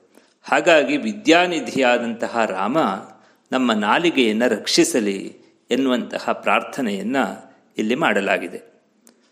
ಕಂಠಂ ಭರತವಂದಿತ ಭರತವಂದಿತ, ಭರತನಿಂದ ವಂದಿಸಲ್ಪಟ್ಟಂತಹ ರಾಮ ನಮ್ಮ ಕಂಠವನ್ನು ಕಾಪಾಡಲಿ. ಅಯೋಧ್ಯೆಯ ಎಲ್ಲ ನಾಗರಿಕರ ಪರವಾಗಿ ರಾಮನನ್ನು ಅಯೋಧ್ಯೆಗೆ ಮರಳಿ ಬರುವಂತೆ ಪ್ರಾರ್ಥಿಸಲಿಕ್ಕೆ ಭರತ ಕಾಡಿಗೆ ಹೋಗ್ತಾನೆ. ಅವನ ಪ್ರಾರ್ಥನೆ ಎಷ್ಟೊಂದು ಆತ್ಮೀಯವಾಗಿತ್ತು ಅಂತಂದರೆ ರಾಮನಿಗೆ ಏನು ಮಾಡಬೇಕು ಅನ್ನುವುದು ಒಮ್ಮೆ ತೋಚಲಿಲ್ಲ. ಆದರೂ ಕೂಡ ತನ್ನ ಪ್ರತಿಜ್ಞೆಗೆ ಬದ್ಧನಾದಂತಹ ಪಿತೃವಾಕ್ಯ ಪಾಲನೆ ಎನ್ನುವಂತಹ ವ್ರತವನ್ನು ಧರಿಸಿರುವಂತಹ ರಾಮ ಯಾವುದೇ ಸಂಶಯ ಇಲ್ಲದೆ ಭರತನನ್ನು ಮತ್ತೆ ಅಯೋಧ್ಯೆಗೆ ಕಳಿಸ್ತಾನೆ. ಅಂತಹ ಒಂದು ದೀನವಾದಂತಹ ಆರ್ತವಾದಂತಹ ಆತ್ಮೀಯವಾದಂತಹ ಪ್ರಾರ್ಥನೆ ಭರತನ ಕಂಠದಿಂದ ಹೊರಹೊಮ್ಮಿತ್ತು. ಹಾಗಾಗಿ ಭರತವಂದಿತನಾದಂತಹ ರಾಮ ನಮ್ಮ ಕಂಠವನ್ನು ಕಾಪಾಡಲಿ ಎನ್ನುವಂತಹ ಪ್ರಾರ್ಥನೆ ಇಲ್ಲಿದೆ ಸ್ಕಂಧವು ದಿವ್ಯಾಯುಧ ಪಾತು. ಸ್ಕಂಧ ಅಂತಂದರೆ ಹೆಗಲು. ನಮ್ಮ ಹೆಗಲುಗಳನ್ನು ದಿವ್ಯಾಯುಧ, ದಿವ್ಯವಾದಂತಹ ಆಯುಧಗಳನ್ನು ಧರಿಸಿದವನು. ಅಂತಹ ರಾಮ ರಕ್ಷಿಸಲಿ ಎನ್ನುವಂತಹ ಪ್ರಾರ್ಥನೆ. ಭುಜವು ಭಗ್ನೇಶ ಕಾರ್ಮುಕ. ಭುಜಗಳನ್ನು ಶಿವಧನುಸ್ಸನ್ನು ಭಂಗಪಡಿಸಿದಂತಹ, ಶಿವಧನುಸ್ಸನ್ನು ಮುರಿದಂತಹ ರಾಮ ಕಾಪಾಡಲಿ ಎನ್ನುವ ಪ್ರಾರ್ಥನೆಯಲ್ಲಿದೆ. ವಿಶ್ವಾಮಿತ್ರರ ಯಜ್ಞ ಸಂರಕ್ಷಣಾ ಕಾರ್ಯದ ನಂತರ ಮಿಥಿಲಾಪತಿಯಾದಂತಹ ಜನಕನ ಆಮಂತ್ರಣದ ಮೇರೆಗೆ ಶ್ರೀ ರಾಮಲಕ್ಷ್ಮಣರು ವಿಶ್ವಾಮಿತ್ರರ ಜೊತೆಗೆ ಮಿಥಿಲಾ ಪಟ್ಟಣಕ್ಕೆ ಹೋಗ್ತಾರೆ. ಅಲ್ಲಿ ಸೀತಾ ಸ್ವಯಂವರದ ಪಣವಾಗಿ ಇದ್ದಂತಹ ಸುನಾಭ ಎನ್ನುವ ಶಿವಧನುಸ್ಸನ್ನು ರಾಮ ಹೆದೆಯೇರಿಸುವ ನೆಪದಲ್ಲಿ ಮುರಿದು ಹಾಕ್ತಾನೆ ಅನೇಕ ರಾಜರುಗಳಿಂದ ತ್ರಿಭುವನ ದಲ್ಲಣನಾದಂತಹ ರಾವಣನಿಂದಲೂ ಕೂಡ ಅಲುಗಾಡಿಸಲು ಸಾಧ್ಯವಾಗಿರದ ಆ ಧನುಸ್ಸನ್ನು ರಾಮ ಮುರಿದು ಹಾಕ್ತಾನೆ ಇದು ಅವನ ವೀರತ್ವಕ್ಕೆ ಒಂದು ಸಾಕ್ಷಿಯಾಗಿ ರಾಮಾಯಣದಲ್ಲಿ ನಿಂತಿದೆ. ಹಾಗಾಗಿ ಆ ಈಶಕಾರ್ಮುಕ ಶಿವಧನುಸ್ಸನ್ನು ಮುರಿದಂತಹ ರಾಮ ನಮ್ಮ ಭುಜಗಳನ್ನು ಕಾಪಾಡಲಿ ಎನ್ನುವಂಥ ಪ್ರಾರ್ಥನೆ ಇದೆ. ಕರೌ ಸೀತಾಪತಿ ಪಾತು ಹೃದಯ ಜಾಮದಗ್ನ್ಯಜಿತ್ ಮಧ್ಯಂ ಪಾತು ಖರಧ್ವಂಸಿ ನಾಭಿಂ ಜಾಂಬವದಾಶ್ರಯ. ನಮ್ಮ ಕರಗಳನ್ನು, ಹಸ್ತಗಳನ್ನು ಸೀತಾಪತಿ, ಸೀತೆಯ ಪತಿಯಾದಂತಹ ರಾಮ ಕಾಪಾಡಲಿ. ಸೀತೆಯ ಕರಗಳನ್ನು ಹಿಡಿದಂತಹ ರಾಮ ನಮ್ಮ ಕೈಗಳನ್ನು ಬಿಡದೇ ಇರಲಿ ಎನ್ನುವಂತಹ ಪ್ರಾರ್ಥನೆಯಲ್ಲಿದೆ. ನಮ್ಮ ಹೃದಯವನ್ನು ಜಾಮದಗ್ನ್ಯಜಿತ್ ಜಾಮದಗ್ನಿ ಅಂತಂದರೆ ಪರಶುರಾಮ, ಜಮದಗ್ನಿಯ ಮಗ.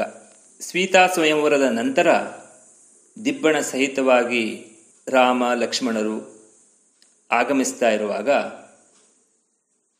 ಮಧ್ಯೆ ಜಾಮದಗ್ನಿ ಅಂದರೆ ಪರಶುರಾಮಾಚಾರ್ಯರು ಅಡ್ಡ ಬಂದು ತನ್ನೊಂದಿಗೆ ಯುದ್ಧವನ್ನು ಮಾಡಬೇಕು ಅಂತ ರಾಮನನ್ನು ಹುರಿದುಂಬಿಸ್ತಾರೆ. ಶಿವಧನುಸ್ಸನ್ನು ಭಂಗಪಡಿಸಿದ್ದಕ್ಕಾಗಿ ಪರಶುರಾಮರಿಗೆ ಬಹಳ ಸಿಟ್ಟು ಬಂದಿತ್ತು. ಪರಶುರಾಮರು ಶಿವನ ಶಿಷ್ಯರು, ಹಾಗಾಗಿ ತನ್ನ ಗುರುವಿನ ಧನುಸ್ಸನ್ನು ಭಂಗಪಡಿಸಿದ್ದೀಯಾ ನೀನು? ಹಾಗಾಗಿ ನನ್ನೊಂದಿಗೆ ಯುದ್ಧ ಮಾಡು ಅಂತ ಅವರು ರಾಮನೊಂದಿಗೆ ಯುದ್ಧಕ್ಕೆ ಅಣಿಯಾಗ್ತಾರೆ. ರಾಮನು ಕೂಡ ಹೆದರದೆ ಅವರೊಂದಿಗೆ ಯುದ್ಧವನ್ನು ಮಾಡ್ತಾನೆ. ಯುದ್ಧದಲ್ಲಿ ಸೋತಂತಹ ಪರಶುರಾಮರು ರಾಮನಿಗೆ ವೈಷ್ಣವ ಧನುಸ್ಸನ್ನು ಕೊಟ್ಟು ಅನುಗ್ರಹಿಸ್ತಾರೆ. ವಸ್ತುತಃ ಪರಶುರಾಮ ಹಾಗೂ ರಾಮ ಎರಡೂ ವಿಷ್ಣುವಿನ ಅವತಾರಗಳೇ. ಪರಶುರಾಮ ಅವತಾರದ ಉಪಸಂಹಾರವನ್ನು ಮಾಡಿ ಆ ಶಕ್ತಿಯನ್ನೆಲ್ಲ ರಾಮನಿಗೆ ಕೊಟ್ಟು ಮುಂದಿನ ಕಾರ್ಯಕ್ಕೆ ಅವನನ್ನು ಅಣಿಗೊಳಿಸುವುದು ಆ ಒಂದು ಸಂದರ್ಭದ ಔಚಿತ್ಯವಾಗಿತ್ತು. ಅದೇ ರೀತಿ ರಾಮನ ಸತ್ವ ಪರೀಕ್ಷೆಯನ್ನು ಮಾಡಿ ಪರಶುರಾಮರು ತನ್ನೆಲ್ಲ ಶಕ್ತಿಯನ್ನು ರಾಮನಿಗೆ ಧಾರೆ ಎರೆದು ಕೊಡ್ತಾರೆ. ಮಧ್ಯಂ ಪಾತು ಖರಧ್ವಂಸಿ. ಖರ ದೂಷಣ ಮುಂತಾದಂತಹ ಅನೇಕ ರಾಕ್ಷಸರು, ಜನಸ್ಥಾನ, ಚಿತ್ರಕೂಟ, ಪಂಚವಟಿ ಇತ್ಯಾದಿ ಅನೇಕ ಪ್ರದೇಶಗಳಲ್ಲಿ ಎಲ್ಲೆಲ್ಲಿ ರಾಮ, ಲಕ್ಷ್ಮಣ, ಸೀತೆಯರು ವಾಸವಾಗಿದ್ದರು ಅಲ್ಲೆಲ್ಲ ಹರಡಿಕೊಂಡಿದ್ದರು ಅಂತಹ ಎಲ್ಲ ರಾಕ್ಷಸರನ್ನ ರಾಮ ಸಂಹರಿಸಿದ್ದಾನೆ. ಅಂತಹ ಖರಧ್ವಂಸಿಯಾದಂತಹ ರಾಮ ದೇಹದ ಮಧ್ಯಭಾಗವನ್ನು ರಕ್ಷಿಸಲಿ. ನಾಭಿಂ ಜಾಂಬವದಾಶ್ರಯ. ನಮ್ಮ ನಾಭಿ ಅಂದರೆ ಹೊಕ್ಕುಳು. ಅದನ್ನು ಜಾಂಬವಂತನಿಗೆ ಆಶ್ರಯ ನೀಡಿದಂತಹ ರಾಮ ರಕ್ಷಿಸಲಿ. ಜಾಂಬವಾನ್ ಎನ್ನುವವನು ಒಂದು ಕರಡಿ. ಯುಗ ಯುಗಾಂತರಗಳಲ್ಲಿ ಜೀವಿಸಿದ್ದಂತಹ ಕರಡಿ. ಕೃತಯುಗದಲ್ಲೇ ಈ ಜಾಂಬವಂತನ ಜನ್ಮ ಆಗಿತ್ತು. ಬ್ರಹ್ಮನ ಆಕಳಿಕೆಯಿಂದ ಹುಟ್ಟಿದವನಂತೆ. ತ್ರೇತಾಯುಗದಲ್ಲಿ ರಾಮನ ಸೇವಕನಾಗಿ ರಾಮ ರಾವಣರ ಯುದ್ಧದಲ್ಲಿಯೂ ಕೂಡ ಪಾಲ್ಗೊಳ್ತಾನೆ. ನಂತರ ದ್ವಾಪರ ಯುಗದಲ್ಲಿಯೂ ಕೂಡ ಕೃಷ್ಣನೊಂದಿಗೆ ಯುದ್ಧ ಮಾಡಿ ಮತ್ತೆ ರಾಮ ದರ್ಶನವನ್ನು ಮಾಡಿಕೊಳ್ತಾನೆ. ಅಂತಹ ಜಾಂಬವಂತನಿಗೆ ಆಶ್ರಯವನ್ನು ನೀಡಿದಂತಹ ಶ್ರೀರಾಮ ನಮ್ಮ ನಾಭಿಯನ್ನು, ಹೊಕ್ಕಳನ್ನು ಕಾಪಾಡಲಿ ಎನ್ನುವಂಥ ಪ್ರಾರ್ಥನೆ ಇದೆ. ಸುಗ್ರೀವೇಶ ಕಟೀಪಾತು, ಸಕ್ತಿ ಹನುಮತ್ ಪ್ರಭು, ಊರು ರಘೂತ್ತಮ ಪಾತು, ರಕ್ಷ ಕುಲವಿನಾಶಕೃತ್. ಸುಗ್ರೀವೇಶ, ಸುಗ್ರೀವನ ಈಶ, ಅಂತಂದರೆ ಸುಗ್ರೀವನಿಗೆ ಕೃಪೆಯನ್ನು ತೋರಿದಂತಹ, ಅವನ ಅಣ್ಣನಾದಂತಹ ವಾಲಿಯನ್ನು ಸಂಹರಿಸಿ, ಅವನಿಗೆ ಉಪಕಾರವನ್ನು ಮಾಡಿದಂತಹ, ಅವನಿಂದ ಪೂಜಿತನಾದಂತಹ ಶ್ರೀರಾಮ ನಮ್ಮ ಕಟಿ, ಅಂದರೆ ನಡು, ಅದನ್ನು ಕಾಪಾಡಲಿ. ಸಕ್ತಿನಿ ಹನುಮತ್ ಪ್ರಭು, ಕಟಿಯ ಕೆಳಭಾಗ ಹಾಗೂ ತೊಡೆಯ ಮೇಲ್ಭಾಗ, ಆ ಭಾಗವನ್ನು ಹನುಮತ್ ಪ್ರಭು, ಹನುಮಂತನ ಮಾರುತಿಯ ಪ್ರಭು, ಅಂದರೆ ಒಡೆಯನಾದಂತಹ ರಾಮ ರಕ್ಷಿಸಲಿ. ಮಾರುತಿಯ ದಾಸ್ಯ ಬಹಳ ಪ್ರಸಿದ್ಧವಾದಂಥದ್ದು, ಎಲ್ಲರಿಗೂ ತಿಳಿದಿರುವಂತಹದ್ದು ರಾಮನ ದರ್ಶನ ಆಗಬೇಕು ಅಂತಂದರೆ ಮಾರುತಿಯ ಮೂಲಕ ಹೋದರೆ ತುಂಬ ಸುಲಭ. ಅವರ ಸ್ವಾಮಿ ದಾಸ್ಯ ಭಾವ ಜಗತ್ತಿಗೆ ಆದರ್ಶವಾಗಿರುವಂತಹದ್ದು ಅಂತಹ ಹನುಮಂತನ ಪ್ರಭುವಾದಂತಹ, ಒಡೆಯನಾದಂತಹ ರಾಮ ನಮ್ಮ ಶಕ್ತಿಗಳನ್ನು ಕಾಪಾಡಲಿ.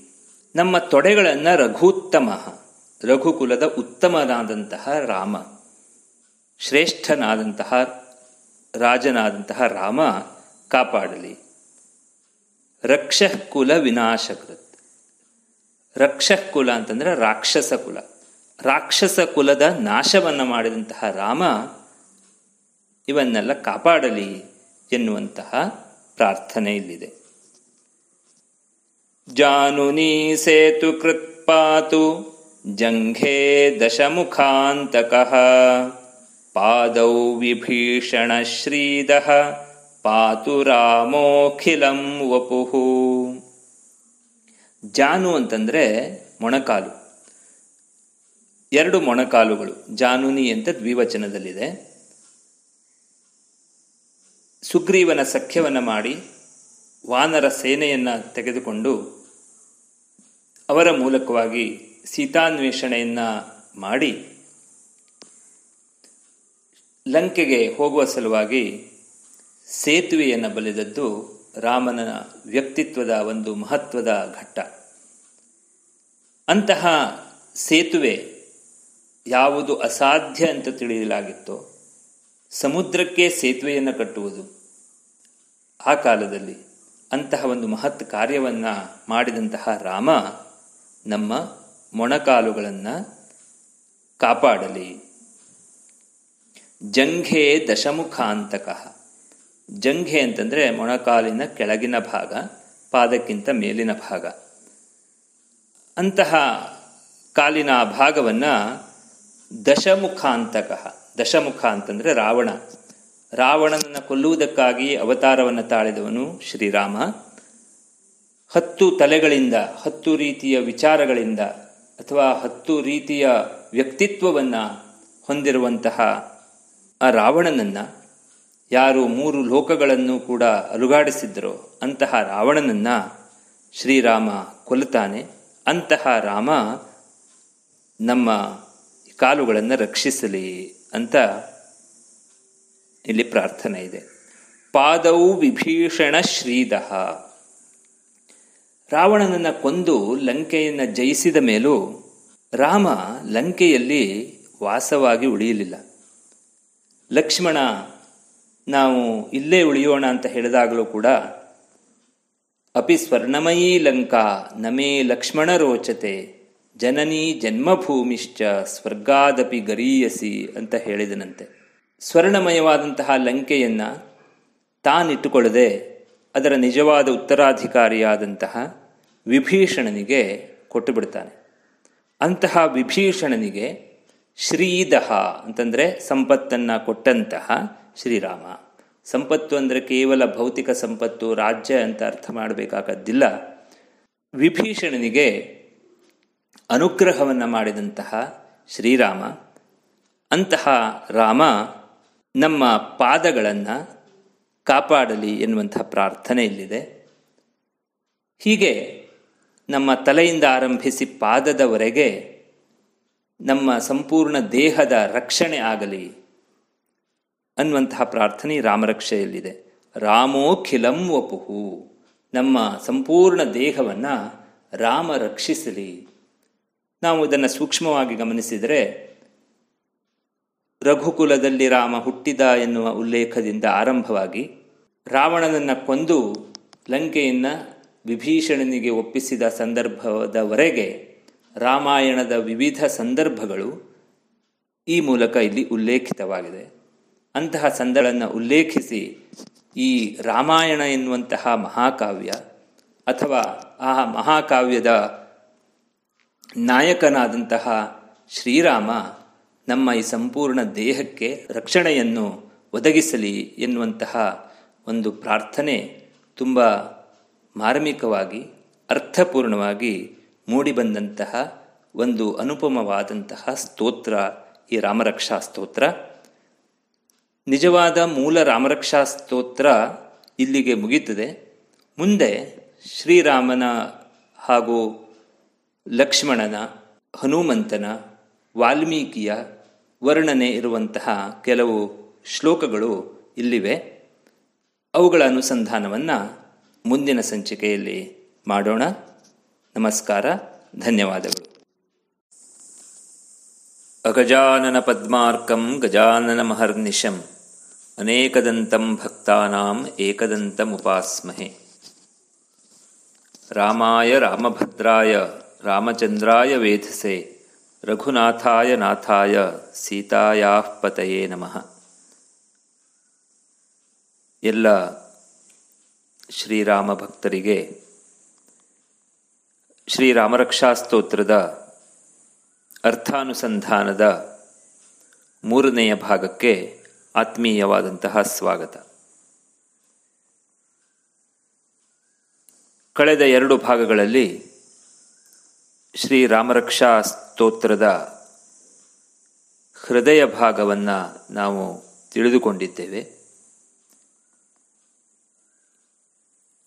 ಮುಂದುವರಿಯುತ್ತಾ ಶ್ರೀರಾಮರಕ್ಷಾ ಸ್ತೋತ್ರ ಪಠನೆಯ ಫಲ ಏನು ಅನ್ನುವುದನ್ನು ತಿಳಿದುಕೊಂಡು ಆನಂತರ ಶ್ರೀರಾಮ ಹಾಗೂ ಲಕ್ಷ್ಮಣರ ಸ್ತುತಿಯ ಕೆಲವು ಪದ್ಯಗಳನ್ನು ಮಾರುತಿ ಹಾಗೂ ವಾಲ್ಮೀಕಿ ಋಷಿಗಳ ಸ್ತುತಿಯ ಕೆಲವು ಪದ್ಯಗಳನ್ನು ತಿಳಿದುಕೊಳ್ಳೋಣ. ತುಂಬ ಸುಂದರವಾದಂತಹ ಪದ್ಯಗಳಿವೆ. ಅವನ್ನೆಲ್ಲ ಅರ್ಥೈಸಿಕೊಳ್ಳುತ್ತಾ ಮುಂದುವರಿಯೋಣ. ಈಗ ಹನ್ನೆರಡನೆಯ ಶ್ಲೋಕ.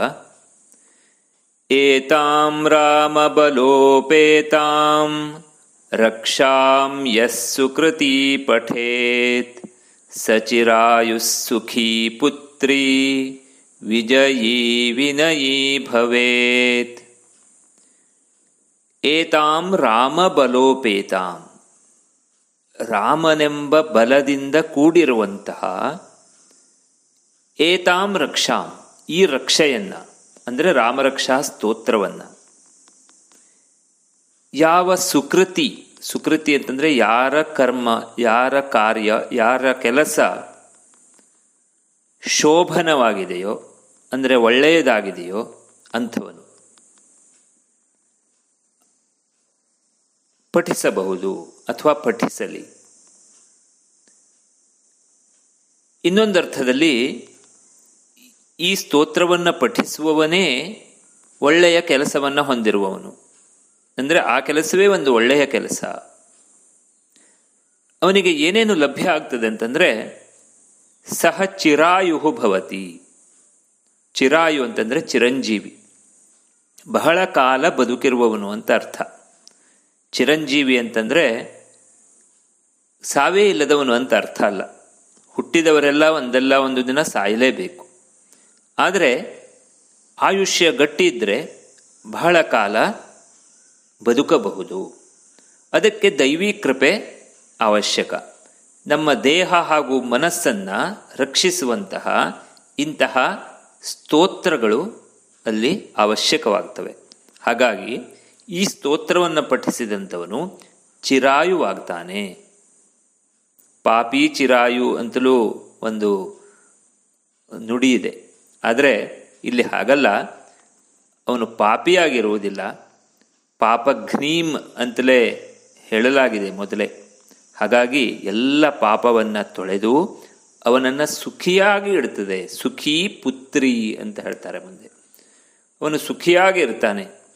ಪುತ್ರಿ ಅಂತಂದ್ರೆ ಪುತ್ರವಂತನಾಗಿರ್ತಾನೆ. ವಿಜಯಿ ಎಲ್ಲ ಕಡೆಯೂ ಅವನು ಜಯವನ್ನು ಹೊಂದುತ್ತಾನೆ ಜೀವನದಲ್ಲಿ. ವಿನಯಿ ಅವನು ವಿನಯವಂತನಾಗ್ತಾನೆ. ಇದು ಬಹಳ ಮುಖ್ಯವಾದಂಥದ್ದು. ಶಿಕ್ಷಣ ಎನ್ನುವುದು ಒಬ್ಬ ಮನುಷ್ಯನನ್ನ ವಿನೀತನನ್ನಾಗಿ ಮಾಡಲಿಕ್ಕೆ ಇರುವಂಥದ್ದು. ಯಾವುದೇ ಸ್ತೋತ್ರ ಪಠನೆಯಿಂದ ಅಥವಾ ಯಾವುದೇ ಶಿಕ್ಷಣದಿಂದ ಮನುಷ್ಯ ವಿನಯವಂತನಾಗ್ತಾ ಹೋಗಬೇಕು. ಅವನು ದುಷ್ಟನೋ ಅಥವಾ ಧೂರ್ತನೋ ಅಥವಾ ಅಹಂಕಾರಿಯೋ ಆದರೆ ಅದು ವಿಫಲವಾಗ್ತದೆ. ಹಾಗಾಗಿ ಈ ಸ್ತೋತ್ರ ಮನುಷ್ಯನನ್ನ ವಿನಯಿಯನ್ನಾಗಿ ಮಾಡ್ತದೆ ಅಂತ ಹೇಳಲಾಗಿದೆ. ಮುಂದಿನ ಶ್ಲೋಕಕ್ಕೆ ಹೋಗೋಣ. ಪಾತಾಲ ಭೂತಲೌ ವ್ಯೋಮಚಾರಿಣಶ್ಛದ್ಮಚಾರಿಣ ನ ದ್ರಷ್ಟುಮಪಿ ಶಕ್ತಾಸ್ತೆ ರಕ್ಷಿತಂ ರಾಮನಾಮಭಿ. ಛದ್ಮಚಾರಿಗಳು ಅಂತಂದ್ರೆ ವೇಷವನ್ನು ಮರೆಸಿ ತಿರುಗಾಡುವವರು. ವೇಷವನ್ನು ಮರೆಸುವುದು ಮೋಸ ಮಾಡಲಿಕ್ಕಾಗಿ. ಕೆಲವು ಮಾಯಾವಿಗಳು ಇರ್ತಾರೆ. ಮಾಯೆ ಇಲ್ಲದೆ ಹೋದರೂ ಕೆಲವರು ಲೌಕಿಕರೂ ಕೂಡ ವೇಷವನ್ನು ಮರೆಸಿ ನಮಗೆ ಮೋಸವನ್ನು ಮಾಡಲಿಕ್ಕೆ ಬರ್ತಾರೆ. ಇಂತಹ ಮೋಸಗಾರರು ಪಾತಾಲ ಭೂತಲ ಅಂತಂದರೆ ಭೂಮಿಯ ಮೇಲೆ ಅಥವಾ ವ್ಯೋಮ ಆಕಾಶದಲ್ಲಿ, ಎಲ್ಲೇ ಇರಲಿ, ಅಂಥವರು ನ ದ್ರಷ್ಟುಮಪಿ ಶಕ್ತಾಹ. ಅವರು ನೋಡಲಿಕ್ಕೂ ಸಾಧ್ಯ ಇಲ್ಲ. ಯಾರನ್ನ? ಯಾರು ರಾಮನಾಮದಿಂದ ರಕ್ಷಿಸಲ್ಪಟ್ಟಿದ್ದಾರೋ, ಅಂಥವರನ್ನ ಆ ರೀತಿಯ ಛದ್ಮಚಾರಿಗಳು ಕೂಡ ಕಾಣಲಿಕ್ಕೆ ಸಾಧ್ಯ ಇಲ್ಲ. ಕಾಣುವುದಕ್ಕೆ ಸಾಧ್ಯ ಇಲ್ಲ ಅಂತಂದಮೇಲೆ ಅವರಿಗೆ ಮೋಸ ಮಾಡಲಿಕ್ಕೂ ಸಾಧ್ಯ ಇಲ್ಲ ಅಂತ ಅರ್ಥ. ಹಾಗಾಗಿ ಅವರಿಂದಲೂ ಈ ರಾಮನಾಮಯುಕ್ತವಾದಂತಹ ರಾಮರಕ್ಷಾ ಸ್ತೋತ್ರ ರಕ್ಷಣೆಯನ್ನ ಒದಗಿಸ್ತದೆ. ಹದಿನಾಲ್ಕನೆಯ ಶ್ಲೋಕ. ರಾಮೇತಿ ರಾಮಭದ್ರೇತಿ ರಾಮಚಂದ್ರೇತಿ ವಾ ಸ್ಮರನ್ ನರೋ ನ ಲಿಪ್ಯತೆ ಪಾಪೈರ್ಭುಕ್ತಿಂ ಮುಕ್ತಿಂಚ ವಿಂದತಿ ರಾಮನನ್ನ ಯಾವುದೇ ಹೆಸರಿನಿಂದ ನಾವು ಕರೆಯಬಹುದು, ಯಾವುದೇ ಹೆಸರಿನಿಂದ ನಾವು ಸ್ಮರಿಸಿಕೊಳ್ಳಬಹುದು. ಕೇವಲ ರಾಮ ಅಂತ ಹೇಳಬಹುದು, ಅಥವಾ ರಾಮಭದ್ರ ಅಂತ ಹೇಳಬಹುದು. ಭದ್ರ ಅಂತಂದ್ರೆ ಮಂಗಲ ಅಂತಲೂ ಅರ್ಥ ಇದೆ. ಹಾಗಾಗಿ ಆ ಭದ್ರ ಎನ್ನುವಂತಹ ಶಬ್ದ ರಾಮ ಶಬ್ದದೊಂದಿಗೆ ಸೇರಿಕೊಂಡಿದೆ. ಇನ್ನೊಂದು ಐತಿಹ್ಯದ ಪ್ರಕಾರ, ಅಯೋಧ್ಯೆಯ ಅರಮನೆಯಲ್ಲಿ ಭದ್ರ ಎನ್ನುವಂತಹ ಒಬ್ಬ ಸೇವಕನಿದ್ದ. ಅವನು ಶ್ರೀರಾಮನಿಗೆ ಅಚ್ಚುಮೆಚ್ಚಿನವನಾಗಿದ್ದ. ಶ್ರೀರಾಮನಿಗೆ ಊಟ ಮಾಡಿಸುವುದು, ಆಡಿಸುವುದು, ಹೀಗೆ ಅನೇಕ ಸೇವೆಗಳನ್ನು ರಾಮನ ಬಾಲ್ಯಕಾಲದಲ್ಲಿ ಈ ಸೇವಕ ಮಾಡ್ತಿದ್ದನಂತೆ. ಹಾಗಾಗಿ ಶ್ರೀರಾಮನೇ ಅವನ ಹೆಸರನ್ನು ತನ್ನ ಹೆಸರಿನೊಂದಿಗೆ ಸೇರಿಸಿಕೊಂಡು ಅವನಿಗೆ ಅನುಗ್ರಹ ಮಾಡಿದ್ದಾನೆ ಎನ್ನುವಂತಹ ಕಥೆ ಇದೆ. ಅಥವಾ ರಾಮಚಂದ್ರ ಅಂತಲೂ ಕರೀಬಹುದು. ಚಂದ್ರ ಆಹ್ಲಾದಕಾರಕ. ಚಂದ್ರನ ಬೆಳದಿಂಗಳು ಎಲ್ಲರಿಗೂ ಆಹ್ಲಾದವನ್ನು ನೀಡುತ್ತದೆ. ಹಾಗಾಗಿ ಈ ಚಂದ್ರ ಎನ್ನುವಂತಹ ಶಬ್ದವನ್ನು ಎಲ್ಲರಿಗೂ ಆಹ್ಲಾದವನ್ನು ನೀಡುವ ರಾಮನೊಂದಿಗೆ ಸೇರಿಸಿದ್ದಾರೆ. ಇದಕ್ಕೂ ಒಂದು ಕಥೆ ಇದೆ. ಒಮ್ಮೆ ಬಾಲ್ಯಕಾಲದಲ್ಲಿ ಶ್ರೀರಾಮ ಆಕಾಶದಲ್ಲಿರುವಂತಹ ಚಂದ್ರ ಆಟಕ್ಕೆ ಬೇಕು ಅಂತ ಹಠ ಹಿಡಿದಾಗ ಮಂಥರೆ ಒಂದು ಕನ್ನಡಿಯನ್ನು ತಂದು ಶ್ರೀರಾಮನ ಕೈಯಲ್ಲಿಟ್ಟಳಂತೆ. ಅದರಲ್ಲಿ ಕಾಣುವ ಚಂದ್ರನ ಪ್ರತಿಬಿಂಬವನ್ನು ನೋಡ್ತಾ ಅದೇ ಚಂದ್ರ ಅಂತ ತಿಳಿದುಕೊಂಡು ಶ್ರೀರಾಮ ನಗ್ತಾ ಆಡಲಿಕ್ಕೆ ಶುರು ಮಾಡಿದನಂತೆ. ಆ ದಿನದಿಂದ ರಾಮನನ್ನ ರಾಮಚಂದ್ರ ಅಂತ ಕರೆಯುವ ಪ್ರಥೆ ಬಂತು. ಏನೇ ಇರಲಿ, ಕಥೆ ಸತ್ಯವೋ ಸುಳ್ಳೋ ಏನೇ ಇರಲಿ, ಈ ಮೂರು ನಾಮಗಳು ತುಂಬ ಪ್ರಸಿದ್ಧವಾದಂತಹ ನಾಮಗಳು. ನಾವು ಯಾವುದೇ ರೀತಿಯಲ್ಲಿ ರಾಮನನ್ನು ಕರೀಬಹುದು.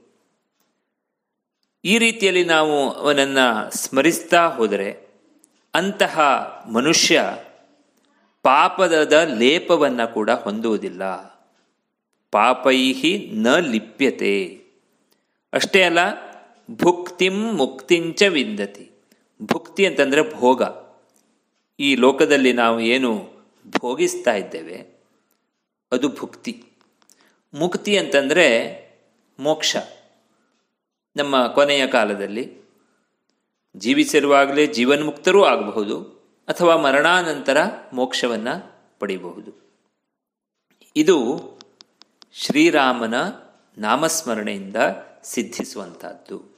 ಹಾಗಾಗಿ ಇಹದಲ್ಲಿಯೂ ಸುಖ, ಪರದಲ್ಲಿಯೂ ಸುಖ ಸಿಗುತ್ತದೆ ಎನ್ನುವುದನ್ನು ಈ ಒಂದು ಶ್ಲೋಕ ನಮಗೆ ತಿಳಿಸಿಕೊಡುತ್ತದೆ.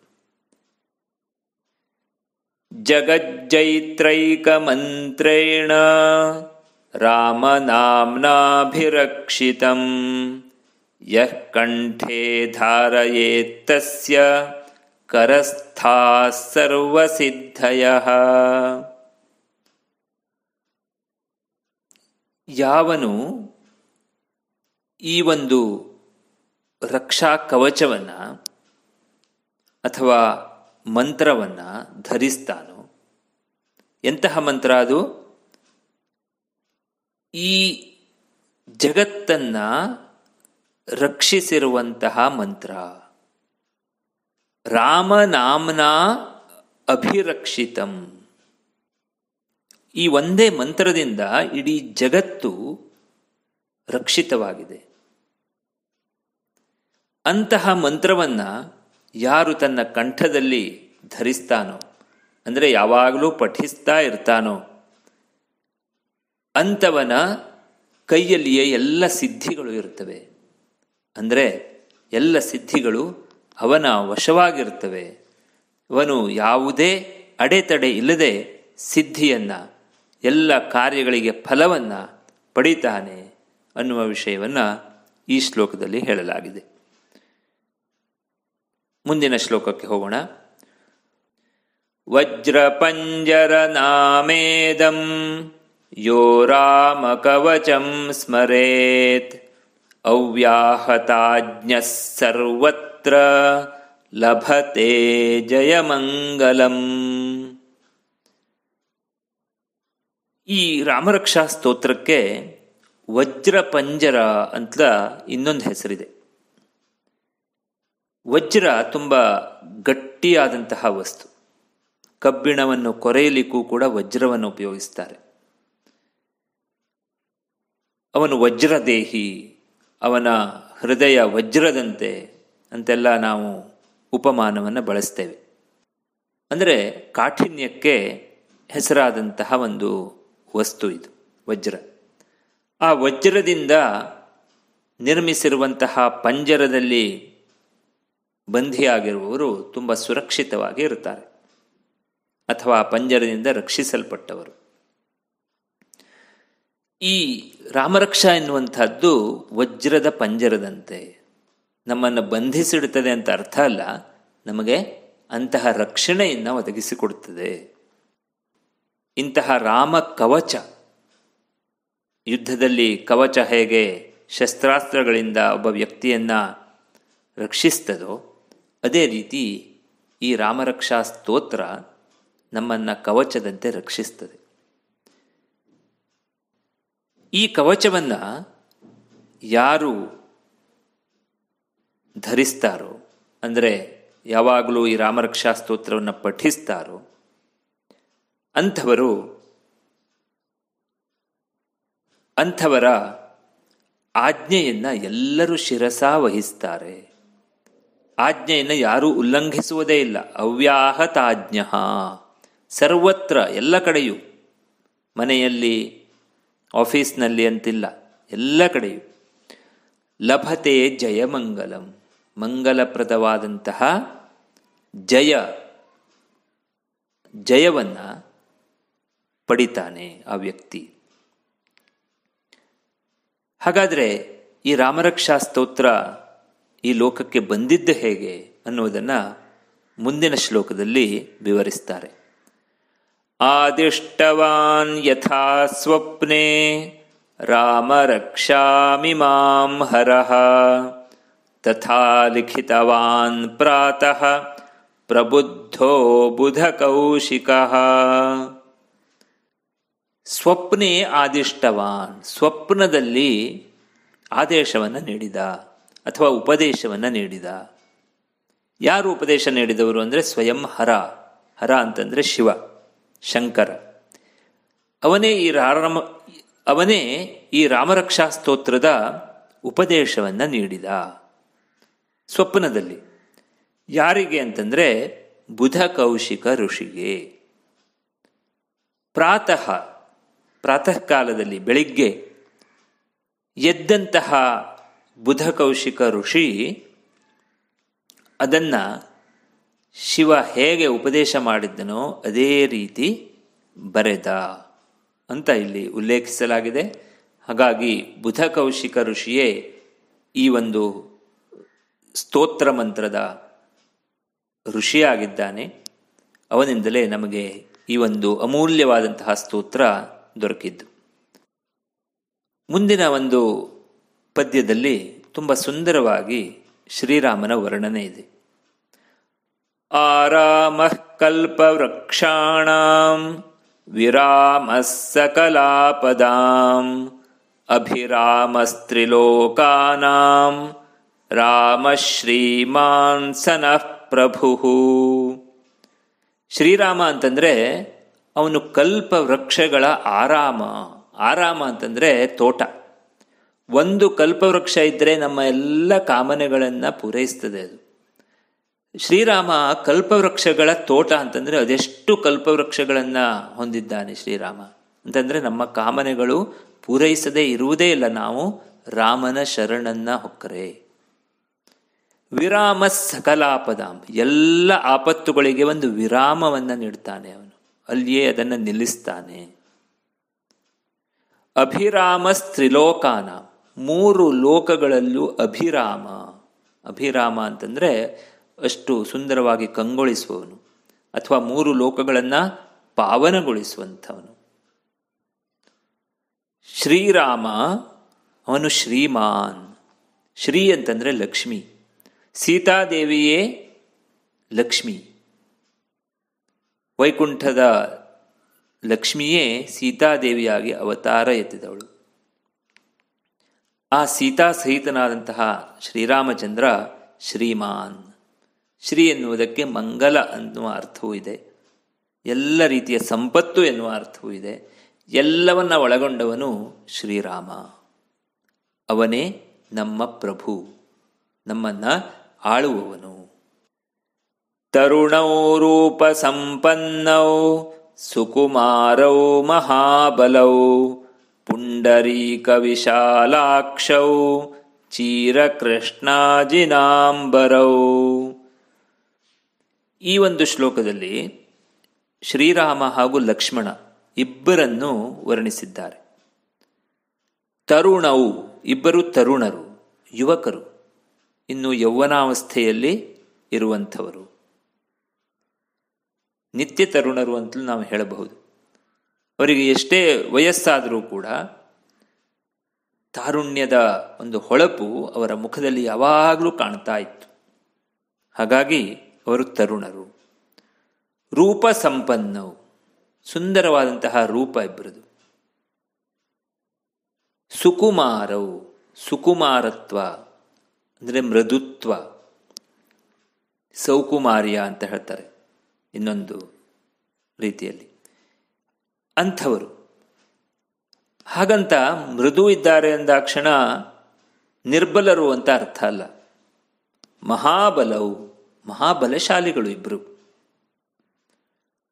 ಪುಂಡರೀಕ ವಿಶಾಲಾಕ್ಷವು. ಪುಂಡರೀಕ ಅಂತಂದರೆ ಬಿಳಿಯ ಕಮಲ, ತಾವರೆ ಹೂವು. ಅಂತಹ ತಾವರೆ ಹೂವಿನಂತಹ ಅಥವಾ ಅರಳಿದ ತಾವರೆ ಹೂವಿನಂತಹ ವಿಶಾಲವಾದ ಕಣ್ಣುಳ್ಳವರು ಇಬ್ಬರು ಚೀರ ಕೃಷ್ಣಾಜಿನಾಂಬರವು ಏನನ್ನು ಉಟ್ಟುಕೊಂಡಿದ್ದಾರೆ ಅವರು ಅಂತಂದರೆ ಚೀರ. ಚೀರ ಅಂತಂದರೆ ನಾರುಮಡಿ. ಮರದ ತೊಗಟೆಗಳಿಂದ ನಿರ್ಮಿಸಿರುವಂತಹ ನಾರು ವಸ್ತ್ರವನ್ನು ಅವರು ಉಟ್ಕೊಂಡಿದ್ದಾರೆ ಅದಕ್ಕೆ ಚೀರ ಅಂತ ಕರೀತಾರೆ. ಕೃಷ್ಣಾಜಿನ ಅಂತಂದರೆ ಕೃಷ್ಣ ಮೃಗದ ಚರ್ಮ. ಸಾಮಾನ್ಯವಾಗಿ ವನವಾಸಿಗಳು ನಾರುಮಡಿಯನ್ನೋ ಇಲ್ಲ ಕೃಷ್ಣಾಜಿನವನ್ನೋ ಧರಿಸಿರ್ತಾರೆ, ತಮ್ಮ ಉಡುಗೆಯಾಗಿ. ಇಲ್ಲಿ ಆ ವನವಾಸಿ ರಾಮರ ಒಂದು ವರ್ಣನೆಯೇ ಇದೆ. ಅವರು ನಾರುಮಡಿ ಹಾಗೂ ಕೃಷ್ಣಾಜಿನವನ್ನು ಉಟ್ಕೊಂಡಿದ್ದಾರೆ. ಈ ಸಂದರ್ಭದಲ್ಲಿ ಅಂತೂ ಅವರು ನಿಜವಾಗಿಯೂ ವಯಸ್ಸಿನಿಂದಲೂ ತರುಣರೇ ಆಗಿದ್ದರು. ರೂಪ ಸಂಪನ್ನರೇ ಆಗಿದ್ದರು ಸುಕುಮಾರರು ಆಗಿದ್ದರು ಎಲ್ಲ ರಾಕ್ಷಸರನ್ನ ವಧಿಸ್ತಾ ಮಹಾಬಲರೂ ಕೂಡ ಆಗಿದ್ದರು ಅಂತಹ ರಾಮ ಲಕ್ಷ್ಮಣರ ವರ್ಣನೆ ಈ ಒಂದು ಶ್ಲೋಕದಲ್ಲಿ ಸುಂದರವಾಗಿ ಮೂಡಿಬಂದಿದೆ. ಮುಂದುವರಿತಾ ಮತ್ತೆ ಇಬ್ಬರನ್ನು ವರ್ಣಿಸ್ತಾ ಇದ್ದಾರೆ. ಫಲಮೂಲಾಶಿನೌ ದಾಂತೌ ತಾಪಸೌ ಬ್ರಹ್ಮಚಾರಿಣೌ, ಪುತ್ರೌ ದಶರಥಸ್ಯೈತೌ, ಭ್ರಾತರೌ ರಾಮಲಕ್ಷ್ಮಣೌ. ಫಲಮೂಲಾಶಿನೌ. ಫಲ ಮತ್ತು ಮೂಲ. ಫಲ ಅಂತಂದರೆ ಹಣ್ಣು, ಮೂಲ ಅಂತಂದರೆ ಬೇರು. ಇವುಗಳನ್ನೇ ತಿಂದುಕೊಂಡು ಇರುವಂಥವರು. ವನವಾಸ ಅಂತಂದರೆ ಹಾಗೆ. ಅಲ್ಲಿ ಏನು ಸಿಗುತ್ತದೋ ಅದನ್ನು ತಿನ್ನಬೇಕು. ಈ ದಿನ ಸಿಗಬಹುದು, ನಾಳೆ ಸಿಗದೇ ಇರಬಹುದು, ಪ್ರತಿದಿನ ಹುಡುಕಿ ತಿನ್ನಬೇಕು. ಆ ರೀತಿಯಲ್ಲಿ ಅವರು ಪಂಚಭಕ್ಷ್ಯ ಪರಮಾನ್ನವನ್ನು ಉಣದೆ ವನವಾಸದಲ್ಲಿ ಹಣ್ಣು ಮತ್ತು ಗಡ್ಡೆ ಗೆಣಸುಗಳನ್ನು ತಿಂದುಕೊಂಡು ಇದ್ದಂಥವರು. ದಾಂತವು, ದಾಂತ ಅಂತಂದರೆ ತಪಶ್ಚರಣದಲ್ಲಿ ಮುಳುಗಿದಂಥವರು. ಅಥವಾ ಆ ತಪಸ್ಸಿನ ಕಷ್ಟವನ್ನು ಎದುರಿಸ್ತಾ ಇರುವಂಥವರು, ಅನುಭವಿಸ್ತಾ ಇರುವಂಥವರು ಯಶಸ್ವಿಯಾಗಿ ಅದನ್ನು ಪೂರೈಸ್ತಾ ಇರುವಂಥವರು ಅಂತ ಅರ್ಥ. ತಾಪಸವು ತಾಪಸಿಗಳು. ನಿಜವಾಗಿ ಅವರು ತಪಸ್ಸನ್ನು ಮಾಡಲಿಕ್ಕೆ ವನವಾಸಕ್ಕೆ ಬರದೇ ಇದ್ದರು ತಪಸ್ವಿಗಳಂತೆ ಜೀವನ ನಡೆಸ್ತಾ ಇದ್ರು. ಹಾಗಾಗಿ ಅವರು ಕೂಡ ತಾಪಸರೇ. ಬ್ರಹ್ಮಚಾರಿಣವು. ಶ್ರೀರಾಮ ತನ್ನ ಪತ್ನಿಯೊಡನೆಯೇ ವನವಾಸಕ್ಕೆ ಬಂದಿದ್ದಾನೆ. ಆದರೂ ಕೂಡ ಇಬ್ಬರನ್ನು ಹೇಗೆ ಬ್ರಹ್ಮಚಾರಿಗಳು ಅಂತ ಕರೀತಾರೆ ಇಲ್ಲಿ ಅಂತಂದರೆ, ಬ್ರಹ್ಮಚರ್ಯ ಎನ್ನುವುದು ಒಂದು ವ್ರತ. ಬ್ರಹ್ಮಚರ್ಯ ವ್ರತವನ್ನು ನಡೆಸಲಿಕ್ಕೆ ಮದುವೆ ಆಗಬಾರದು ಅನ್ನುವ ನಿಯಮ ಏನಿಲ್ಲ. ಬ್ರಹ್ಮಚರ್ಯ ಎನ್ನುವುದು ಒಂದು ಆಶ್ರಮವಾಗಿದ್ದಾಗ ಗೃಹಸ್ಥಾಶ್ರಮವನ್ನು ಪ್ರವೇಶಿಸಿದ ಕೂಡಲೇ ಬ್ರಹ್ಮಚರ್ಯ ಆಶ್ರಮ ಕೊನೆಗೊಳ್ಳುತ್ತದೆ. ಆದರೆ ಇಲ್ಲಿ ಬ್ರಹ್ಮಚರ್ಯ ಎನ್ನುವುದು ಒಂದು ಆಚರಣೆಯಾಗಿ ಇದ್ದಾಗ ಅದನ್ನು ಅನುಸರಿಸ್ತಾ ಇರುವಂತಹ ಎಲ್ಲರನ್ನು ಬ್ರಹ್ಮಚಾರಿಗಳು ಅಂತ ಕರೀಬಹುದು. ಬ್ರಹ್ಮಚರತಿ ಇತಿ ಬ್ರಹ್ಮಚಾರಿ. ಯಾರು ಬ್ರಹ್ಮನ ಕುರಿತೇ ಯಾವಾಗಲೂ ಚಿಂತನೆಯನ್ನು ನಡೆಸ್ತಾರೋ, ಪ್ರ, ಪರಬ್ರಹ್ಮನ ಧ್ಯಾನದಲ್ಲಿಯೇ ಯಾವಾಗಲೂ ರತರೋ ಅಂತಹ ವ್ಯಕ್ತಿಗಳು ಬ್ರಹ್ಮಚಾರಿಗಳು. ಇಲ್ಲಿ ಶ್ರೀರಾಮಲಕ್ಷ್ಮಣರು ಮಾಡುತ್ತಿರುವುದು ಅದೇ. ಬ್ರಹ್ಮಚರ್ಯ ವ್ರತಕ್ಕೆ ಬೇಕಾದಂತಹ ಎಲ್ಲ ನಿಯಮಗಳನ್ನು ಅವರು ಪಾಲಿಸ್ತಾ ಇದ್ದಾರೆ. ಹಾಗಾಗಿ ಅವರನ್ನು ಬ್ರಹ್ಮಚಾರಿಗಳು ಅಂತ ಕರೆಯಲಾಗಿದೆ ಇಲ್ಲಿ. ಏತವು ದಶರಥಸ್ಯ ಪುತ್ರವು ಇವರಿಬ್ಬರು ದಶರಥನ ಮಕ್ಕಳು, ಭ್ರಾತರವು ಅಣ್ಣ ತಮ್ಮಂದಿರು ಇವರು ರಾಮ ಲಕ್ಷ್ಮಣವು ರಾಮ ಮತ್ತು ಲಕ್ಷ್ಮಣ. ಹೀಗೆ ಶ್ರೀರಾಮ ಹಾಗೂ ಲಕ್ಷ್ಮಣರನ್ನ ವಿಧ ವಿಧವಾಗಿ ಇಲ್ಲಿ ವರ್ಣಿಸಿದ್ದಾರೆ. ಇನ್ನು ಅನೇಕ ಶ್ಲೋಕಗಳು ಈ ರೀತಿ ಇವೆ. ಅವನ್ನೆಲ್ಲ ಮುಂದಿನ ಸಂಚಿಕೆಯಲ್ಲಿ ನೋಡೋಣ. ಧನ್ಯವಾದಗಳು. ನಮಸ್ಕಾರ. ವಕ್ರತುಂಡ ಮಹಾಕಾಯ. ಸೂರ್ಯಕೋಟಿ ಸಮಪ್ರಭ, ನಿರ್ವಿಘ್ನಂ ಕುರು ಮೇ ದೇವ, ಸರ್ವಕಾರ್ಯೇಷು ಸರ್ವದಾ. ಆಪದಾಮಪಹರ್ತಾರಂ ದಾತಾರಂ ಸರ್ವಸಂಪದಾಂ, ಲೋಕಾಭಿರಾಮಂ ಶ್ರೀರಾಮಂ ಭೂಯೋ ಭೂಯೋ ನಮಾಮ್ಯಹಂ. ಶ್ರೀರಾಮರಕ್ಷಾಸ್ತೋತ್ರದ ಅರ್ಥಾನುಸಂಧಾನದ ನಾಲ್ಕನೆಯ ಭಾಗಕ್ಕೆ ತಮಗೆಲ್ಲ ಹಾರ್ದ ಸ್ವಾಗತ. ಇಪ್ಪತ್ತು ಶ್ಲೋಕಗಳ ಅನುಸಂಧಾನವನ್ನು ಮುಗಿಸಿದ್ದೇವೆ. ಈಗ ಇಪ್ಪತ್ತೊಂದನೆಯ ಶ್ಲೋಕಕ್ಕೆ ಹೋಗೋಣ. ಶರಣ್ಯೌ ಸರ್ವಸತ್ವಾನಾಂ ಶ್ರೇಷ್ಠೌ ಸರ್ವಧನುಷ್ಮತಾಂ, ರಕ್ಷಃ ಕುಲನಿಹಂತಾರೌ ತ್ರಾಯೇತಾನ್ನೋ ರಘೂತ್ತಮೌ. ಇಲ್ಲಿಯೂ ಕೂಡ ರಾಮ ಹಾಗೂ ಲಕ್ಷ್ಮಣ ಇಬ್ಬರ ವರ್ಣನೆಯನ್ನು ಮಾಡಲಾಗ್ತಾ ಇದೆ. ಸರ್ವಸತ್ವಾನಾಂ ಶರಣ್ಯವು ಸತ್ವ ಅಂತಂದರೆ ಜೀವ ಇರುವಂತಹ ಎಲ್ಲರೂ. ಅಸ್ತಿತ್ವ ಇರುವಂಥ ಎಲ್ಲರೂ. ಪ್ರಾಣಿಗಳು ಅಂತ ಅರ್ಥ. ಎಲ್ಲ ಪ್ರಾಣಿಗಳಿಗೂ ಇವರು ಶರಣ್ಯರು. ಅಂದರೆ ಇವರ ಆಶ್ರಯವನ್ನು ಪಡೆಯಬಹುದು. ಅಂದರೆ ಅಭಯದಾತಾರರು.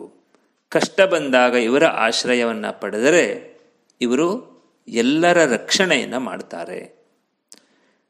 ಸರ್ವಧನುಷ್ಮತಾಂ ಶ್ರೇಷ್ಠವು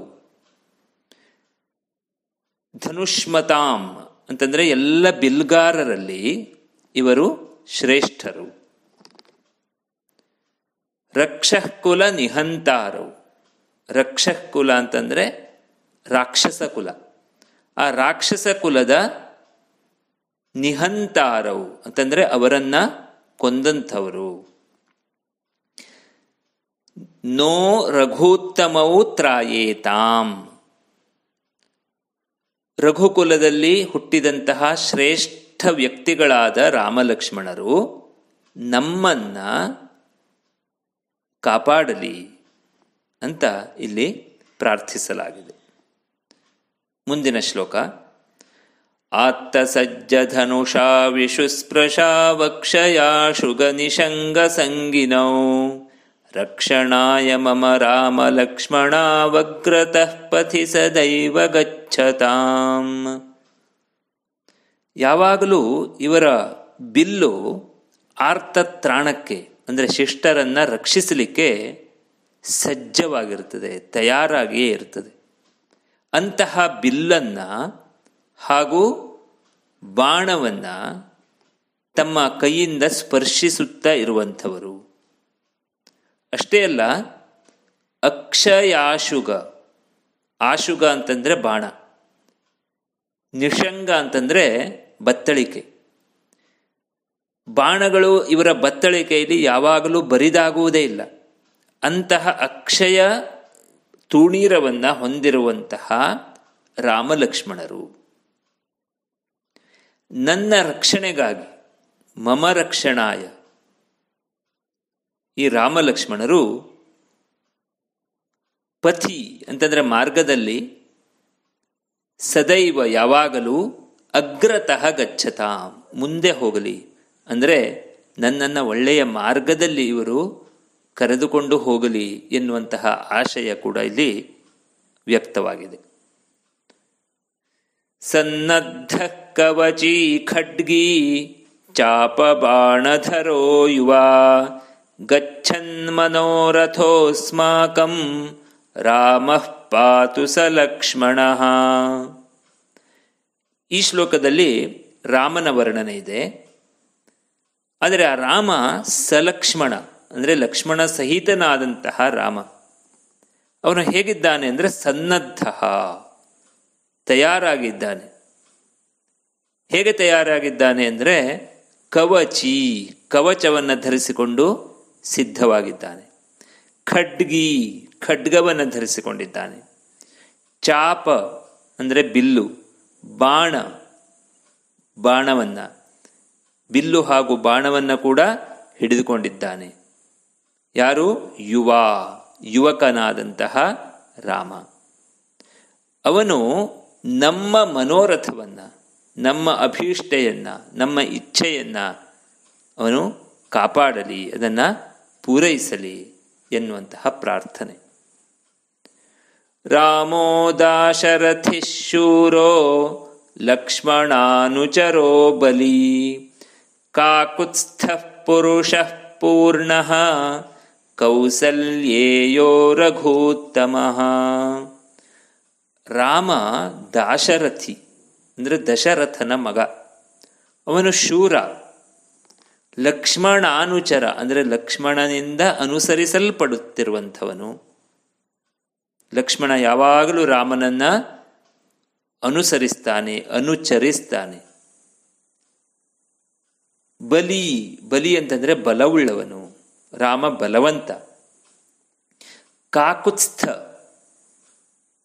ಕಾಕುತ್ಸ್ಥ ಅಂತಂದರೆ ಕಕುತ್ಸ್ಥ ಎನ್ನುವ ರಾಜನ ವಂಶದಲ್ಲಿ ಹುಟ್ಟಿದವನು. ಕಕುತ್ಸ್ಥ ಎನ್ನುವವನು ಒಬ್ಬ ಪ್ರಸಿದ್ಧನಾದಂತಹ ರಾಜ ಸೂರ್ಯ ವಂಶದಲ್ಲಿ. ಅದೇ ವಂಶದಲ್ಲಿ ರಾಮ ಹುಟ್ಟಿರುವುದರಿಂದ ಅವನನ್ನು ಕಾಕುತ್ಸ್ಥ ಅಂತ ಕರೀತಾರೆ. ಇವನು ಪುರುಷ. ಪುರೀಶೇತೆ ಇತಿ ಪುರುಷ. ಪೂಹು ಅಥವಾ ಪುರ ಅಂತಂದರೆ ನಮ್ಮ ದೇಹ. ನಮ್ಮ ದೇಹದಲ್ಲಿ ಇರುವಂಥವನು ಅವನೇ ಜೀವಾತ್ಮ.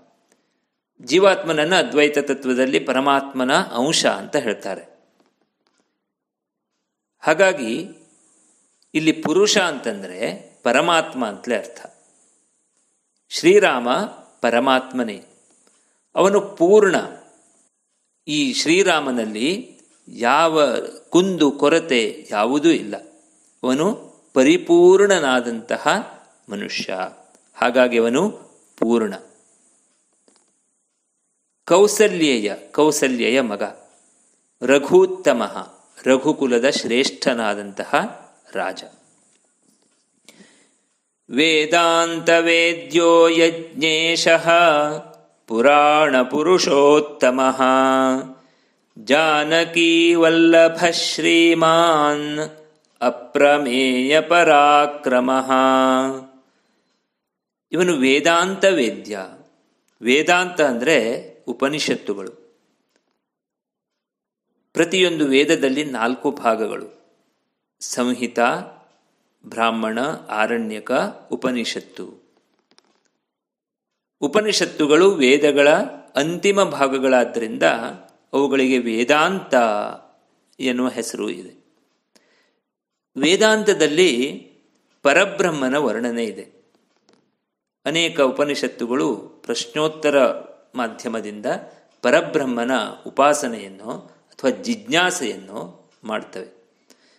ಹಾಗಾಗಿ ವೇದಾಂತ ವೇದ್ಯ ಅಂತಂದರೆ ಅವನು ಪರಬ್ರಹ್ಮ ಸ್ವರೂಪ ಅಂತ ಅರ್ಥ. ಯಜ್ಞೇಶ ಯಜ್ಞದ ಮೂಲಕವಾಗಿ ಆರಾಧಿಸುವಂತಹ ದೇವತೆಯು ಕೂಡ ಶ್ರೀರಾಮನೇ. ಅವನು ಅದಕ್ಕೆ ಅರ್ಹ. ಹಾಗಾಗಿ ಯಜ್ಞೇಶ. ಪುರಾಣ ಪುರುಷೋತ್ತಮ. ಪುರಾಣ ಅಂತಂದರೆ ತುಂಬ ಹಳೆಯವನು ಅಂತ ಅರ್ಥ. ಹಳೆಯವನು ಅಂತಂದರೆ ಎಲ್ಲಕ್ಕೆ ಎಲ್ಲರಿಗಿಂತ ಮೊದಲು ಹುಟ್ಟಿದವನು. ಹಳೆಯವನು ಅಂತಂದರೆ ಎಲ್ಲರಿಗಿಂತ ಮೊದಲು ಹುಟ್ಟಿದವನು. ಯಾವಾಗ ಹುಟ್ಟಿದವನು ಅಂತ ನಮಗೆ ಗೊತ್ತಿಲ್ಲ. ಯದ್ಯಪಿ ಶ್ರೀರಾಮ ಈ ಭೂಮಿಯ ಮೇಲೆ ದಶರಥ ಹಾಗೂ ಕೌಸಲ್ಯೆಯ ಮಗನಾಗಿ ಹುಟ್ಟಿದರೂ ಕೂಡ ಅವನ ಮೂಲ ಸ್ವರೂಪ ಅನಾದಿಯಾದದ್ದು. ಹಾಗಾಗಿ ಪುರಾಣ ಪುರುಷ ಅವನು. ಪುರುಷೋತ್ತಮ. ಶ್ರೀರಾಮನನ್ನು ಮರ್ಯಾದಾ ಪುರುಷೋತ್ತಮ ಅಂತಲೂ ಕರೀತಾರೆ. ಅಂದರೆ ತನ್ನ ನಡತೆಯಲ್ಲಿ ಎಂದೂ ಸೀಮೋಲ್ಲಂಘನವನ್ನು ಮಾಡಿದವನಲ್ಲ. ಯಾವ ರೀತಿ ನಡೆಯಬೇಕು ಅನ್ನುವುದನ್ನು ಸರಿಯಾಗಿ ತಿಳಿದು ಇತರರಿಗೂ ಆದರ್ಶಪ್ರಾಯನಾಗಿ ಅವನು ಜೀವಿಸಿದವನು. ಹಾಗಾಗಿ ಅವನು ಪುರುಷೋತ್ತಮ. ಜಾನಕಿ ವಲ್ಲಭ. ಜಾನಕಿ ಅಂತಂದರೆ ಜನಕನ ಮಗಳಾದಂತಹ ಸೀತೆ, ಅವಳ ಗಂಡ. ಶ್ರೀಮಾನ್. ಶ್ರೀ ಅಂತಂದರೆ ಲಕ್ಷ್ಮಿ. ಲಕ್ಷ್ಮಿಯೇ ಸೀತೆಯಾಗಿ ಅವತಾರ ಎತ್ತಿದ್ದಾಳೆ. ಹಾಗಾಗಿ ಶ್ರೀರಾಮಚಂದ್ರ ಶ್ರೀಮಾನ್ ಕೂಡ ಆಗಿದ್ದಾನೆ. ಅಪ್ರಮೇಯ ಪರಾಕ್ರಮ. ಅಪ್ರಮೇಯ ಅಂತಂದರೆ ಅಳತೆಗೆ ಸಿಗದ್ದು. ಇವನ ಪರಾಕ್ರಮ ಯಾರ ಅಳತೆಗೂ ಸಿಗುವುದಕ್ಕೆ ಸಾಧ್ಯ ಇಲ್ಲ. ಅಂತಹ ಪರಾಕ್ರಮವನ್ನು ಹೊಂದಿರುವಂಥವನು. ಇತ್ಯೇತಾನಿ ಜಪನ್ನಿತ್ಯಂ ಮದ್ಭಕ್ತ ಶ್ರದ್ಧಯಾನ್ವಿತ ಅಶ್ವಮೇಧಾಧಿಕಂ ಪುಣ್ಯಂ ಸಂಪ್ರಾಪ್ನೋತಿ ನ ಸಂಶಯ ಇತ್ಯೇತಾನಿ ಜಪನ್ ನಿತ್ಯಂ ನಿತ್ಯಂ ಅಂತಂದರೆ ಯಾವಾಗಲೂ ಪ್ರತಿನಿತ್ಯವೂ ಹೀಗೆಲ್ಲ ಈ ಹಿಂದೆ ಹೇಗೆ ವರ್ಣಿಸಿದ್ದಾರೋ ಹಾಗೆಲ್ಲ ಶ್ರೀರಾಮನ ಜಪ ಮಾಡ್ತಾ ಇರುವಂತಹ ಮದ್ಭಕ್ತ ನನ್ನ ಭಕ್ತ. ಇಲ್ಲಿ ನನ್ನ ಭಕ್ತ ಅಂತ ಹೇಳ್ತಾ ಇರುವವರು ಯಾರು ಅಂತ ಕೇಳಿದರೆ ಶಂಕರ. ಈ ಶ್ರೀರಾಮರಕ್ಷಾ ಸ್ತೋತ್ರವನ್ನು ಶಿವ ಪಾರ್ವತಿಗೆ ಹೇಳ್ತಾನೆ. ಅದನ್ನು ಬುಧ ಕೌಶಿಕ ಋಷಿ ತನ್ನ ಸ್ವಪ್ನದಲ್ಲಿ ನೋಡ್ತಾನೆ.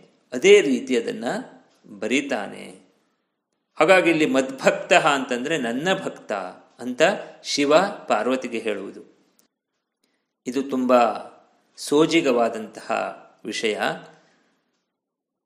ಶಿವ ಮತ್ತು ರಾಮ ಒಬ್ಬರನ್ನೊಬ್ಬರು ಎಷ್ಟೊಂದು ಗೌರವಿಸ್ತಿದ್ರು ಅಂತಂದರೆ ಶ್ರೀರಾಮರಕ್ಷಾ ಸ್ತೋತ್ರವನ್ನು ಶಿವ ಸ್ವತಃ ಪಾರ್ವತಿಗೆ ಹೇಳ್ತಾನೆ.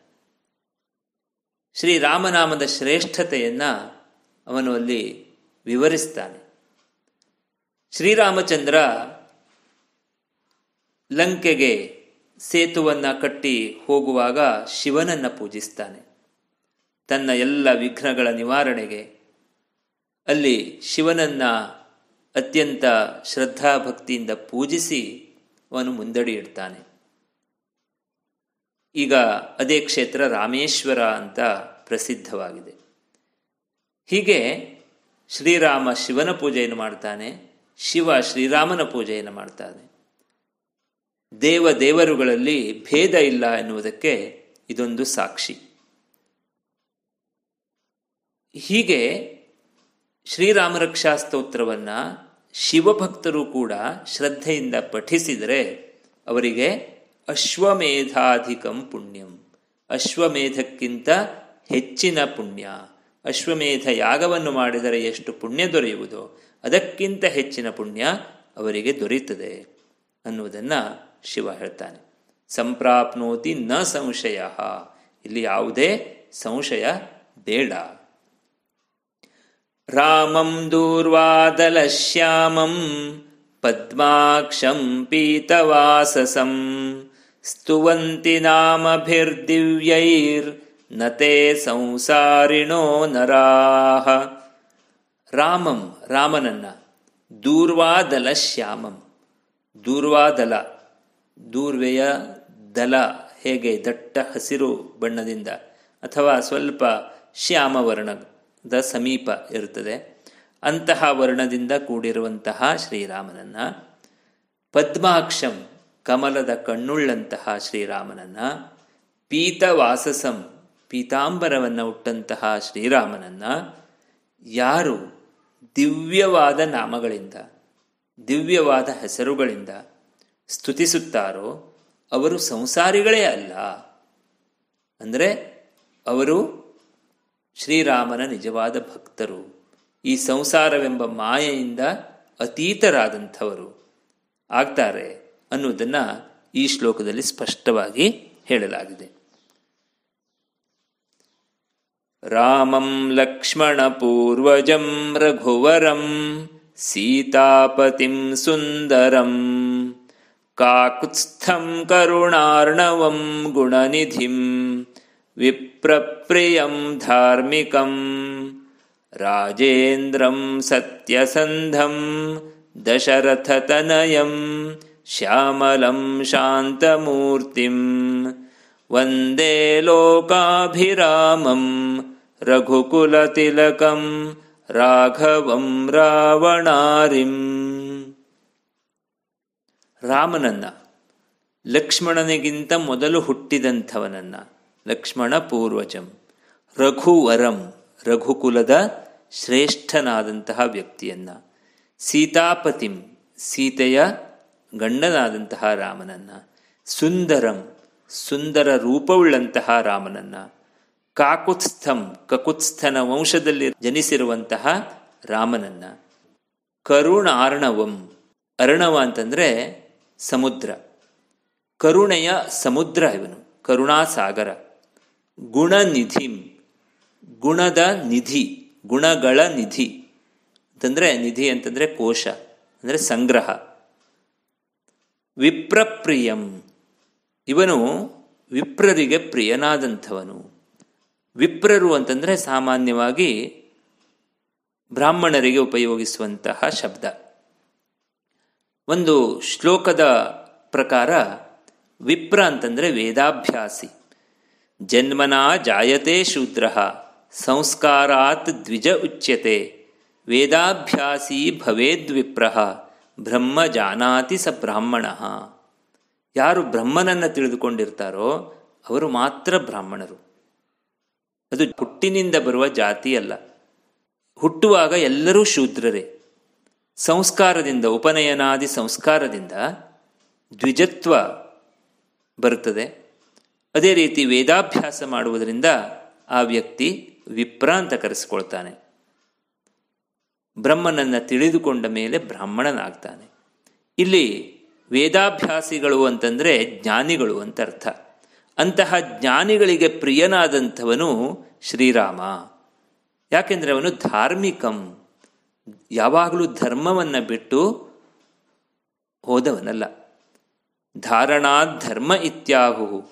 ಧರ್ಮೋ ಧಾರಯತಿ ಪ್ರಜಾ ಅಂತ ಹೇಳ್ತಾರೆ. ಅಂದರೆ ನಾವು ನಮ್ಮ ಜೀವನದಲ್ಲಿ ಅಳವಡಿಸಿಕೊಳ್ಳಬೇಕಾದ ಒಳ್ಳೆಯತನ ಎಲ್ಲ ಧರ್ಮವೇ. ಒಳ್ಳೆಯತನವನ್ನು ಬಿಟ್ಟು ಮತ್ತೇನನ್ನೂ ಶ್ರೀರಾಮ ತಮ್ಮ ತನ್ನ ಜೀವನದಲ್ಲಿ ಅಳವಡಿಸಿಕೊಂಡಿಲ್ಲ. ಹಾಗಾಗಿ ಅವನು ಧಾರ್ಮಿಕ. ರಾಜೇಂದ್ರ ರಾಜರುಗಳಲ್ಲಿ ಶ್ರೇಷ್ಠನಾದಂಥವನು. ಸತ್ಯಸಂಧ. ಯಾವಾಗಲೂ ಸತ್ಯ ಮಾರ್ಗವನ್ನು ಬಿಟ್ಟು ಹೋದವನಲ್ಲ. ದಶರಥ ತನಯಂ. ಅಂದರೆ ದಶರಥನ ಮಗನಾದಂತಹ ರಾಮನನ್ನ. ಶ್ಯಾಮಲಂ. ಶ್ಯಾಮಲ ವರ್ಣದಿಂದ ಕೂಡಿರುವಂಥವನನ್ನ. ಶಾಂತಮೂರ್ತಿಂ. ಶ್ರೀರಾಮ ಯಾವಾಗಲೂ ಶಾಂತಮೂರ್ತಿ. ಎಂತಹ ಸಮಯದಲ್ಲೂ ತನ್ನ ಶಾಂತತೆಯನ್ನು ಅವನು ಬಿಟ್ಟವನಲ್ಲ. ರಾಜ್ಯಾಭಿಷೇಕಕ್ಕಾಗಿ ಸಕಲ ಸಿದ್ಧತೆಗಳು ನಡೆದಿದ್ವು. ಇನ್ನೇನು ಒಂದು ರಾತ್ರಿ ಕಳೆದರೆ ಶ್ರೀರಾಮನಿಗೆ ರಾಜ್ಯಾಭಿಷೇಕ ಆಗ್ತಿತ್ತು. ಅಂತಹ ಸಂದರ್ಭದಲ್ಲಿ ಕಾಡಿಗೆ ಹೋಗಬೇಕು ನೀನು ಹದಿನಾಲ್ಕು ವರ್ಷಗಳ ಪರ್ಯಂತ ಅಂತಂದು ಅಂದರೂ ಕೂಡ, ಆಗಲೂ ಕೂಡ ಶಾಂತತೆಯನ್ನು ಬಿಟ್ಟವನಲ್ಲ. ಅಷ್ಟೇ ಶಾಂತನಾಗಿ ಪ್ರಸನ್ನ ಮುಖಮುದ್ರೆಯಿಂದ ಕಾಡಿಗೆ ಹೊರಟು ನಿಂತವನು. ಸೀತೆಯನ್ನು ಕಳಕೊಂಡಾಗ ಸ್ವಲ್ಪ ಅಪ್ರತಿಭನಾದರೂ ಕೂಡ ತನ್ನ ಶಾಂತತೆಯನ್ನು ಬಿಟ್ಟು ರೌದ್ರ ರೂಪವನ್ನು ತಾಳಿದವನಲ್ಲ. ಹಾಗಾಗಿ ಅವನು ಶಾಂತಮೂರ್ತಿ. ಒಂದೇ ಲೋಕಾಭಿರಾಮಂ. ಲೋಕಕ್ಕೆಲ್ಲ ಆನಂದವನ್ನು ನೀಡುವಂತಹ, ಪಾವನಗೊಳಿಸುವಂತಹ ರಘುಕುಲ ತಿಲಕಂ. ರಘುಕುಲಕ್ಕೆ ತಿಲಕಪ್ರಾಯನಾದಂತಹ ರಾಘವನನ್ನ, ರಾವಣಾರಿಂ, ರಾವಣನ ಶತ್ರುವನ್ನ ಒಂದೇ, ನಾನು ವಂದಿಸುತ್ತೇನೆ. ರಾಮಾಯ ರಾಮಭದ್ರಾಯ, ರಾಮಚಂದ್ರಾಯ ವೇಧಸೆ.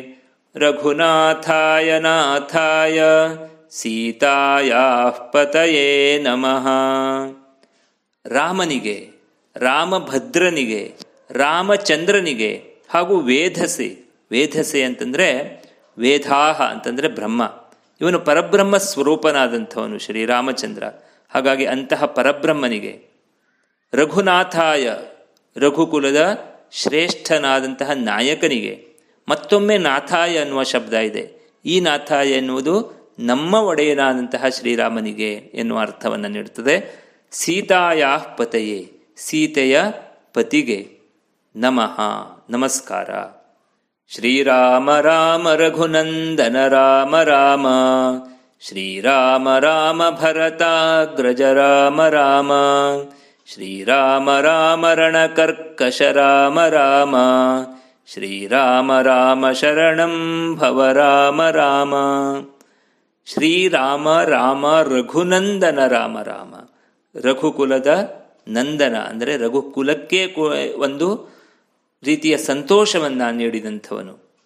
ಅಥವಾ ಆ ರಘುಕುಲದಲ್ಲಿ ಹುಟ್ಟಿದಂತಹ ಮಗು. ಭರತಾಗ್ರಜ, ಭರತನ ಅಗ್ರಜ ಅಂತಂದರೆ ಅಣ್ಣ.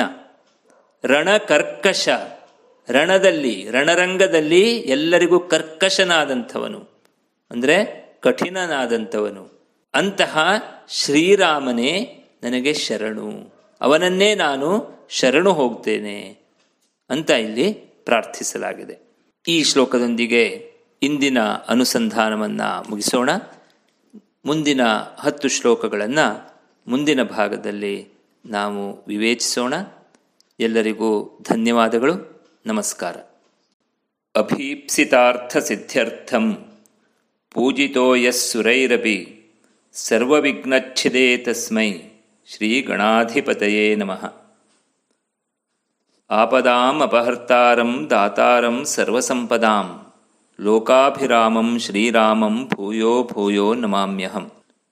ಶ್ರೀರಾಮರಕ್ಷಾಸ್ತೋತ್ರ ಮಂತ್ರದ ಅರ್ಥಾನುಸಂಧಾನದ ಐದನೆಯ ಹಾಗೂ ಕೊನೆಯ ಭಾಗಕ್ಕೆ ತಮಗೆಲ್ಲ ಆದರದ ಸ್ವಾಗತ.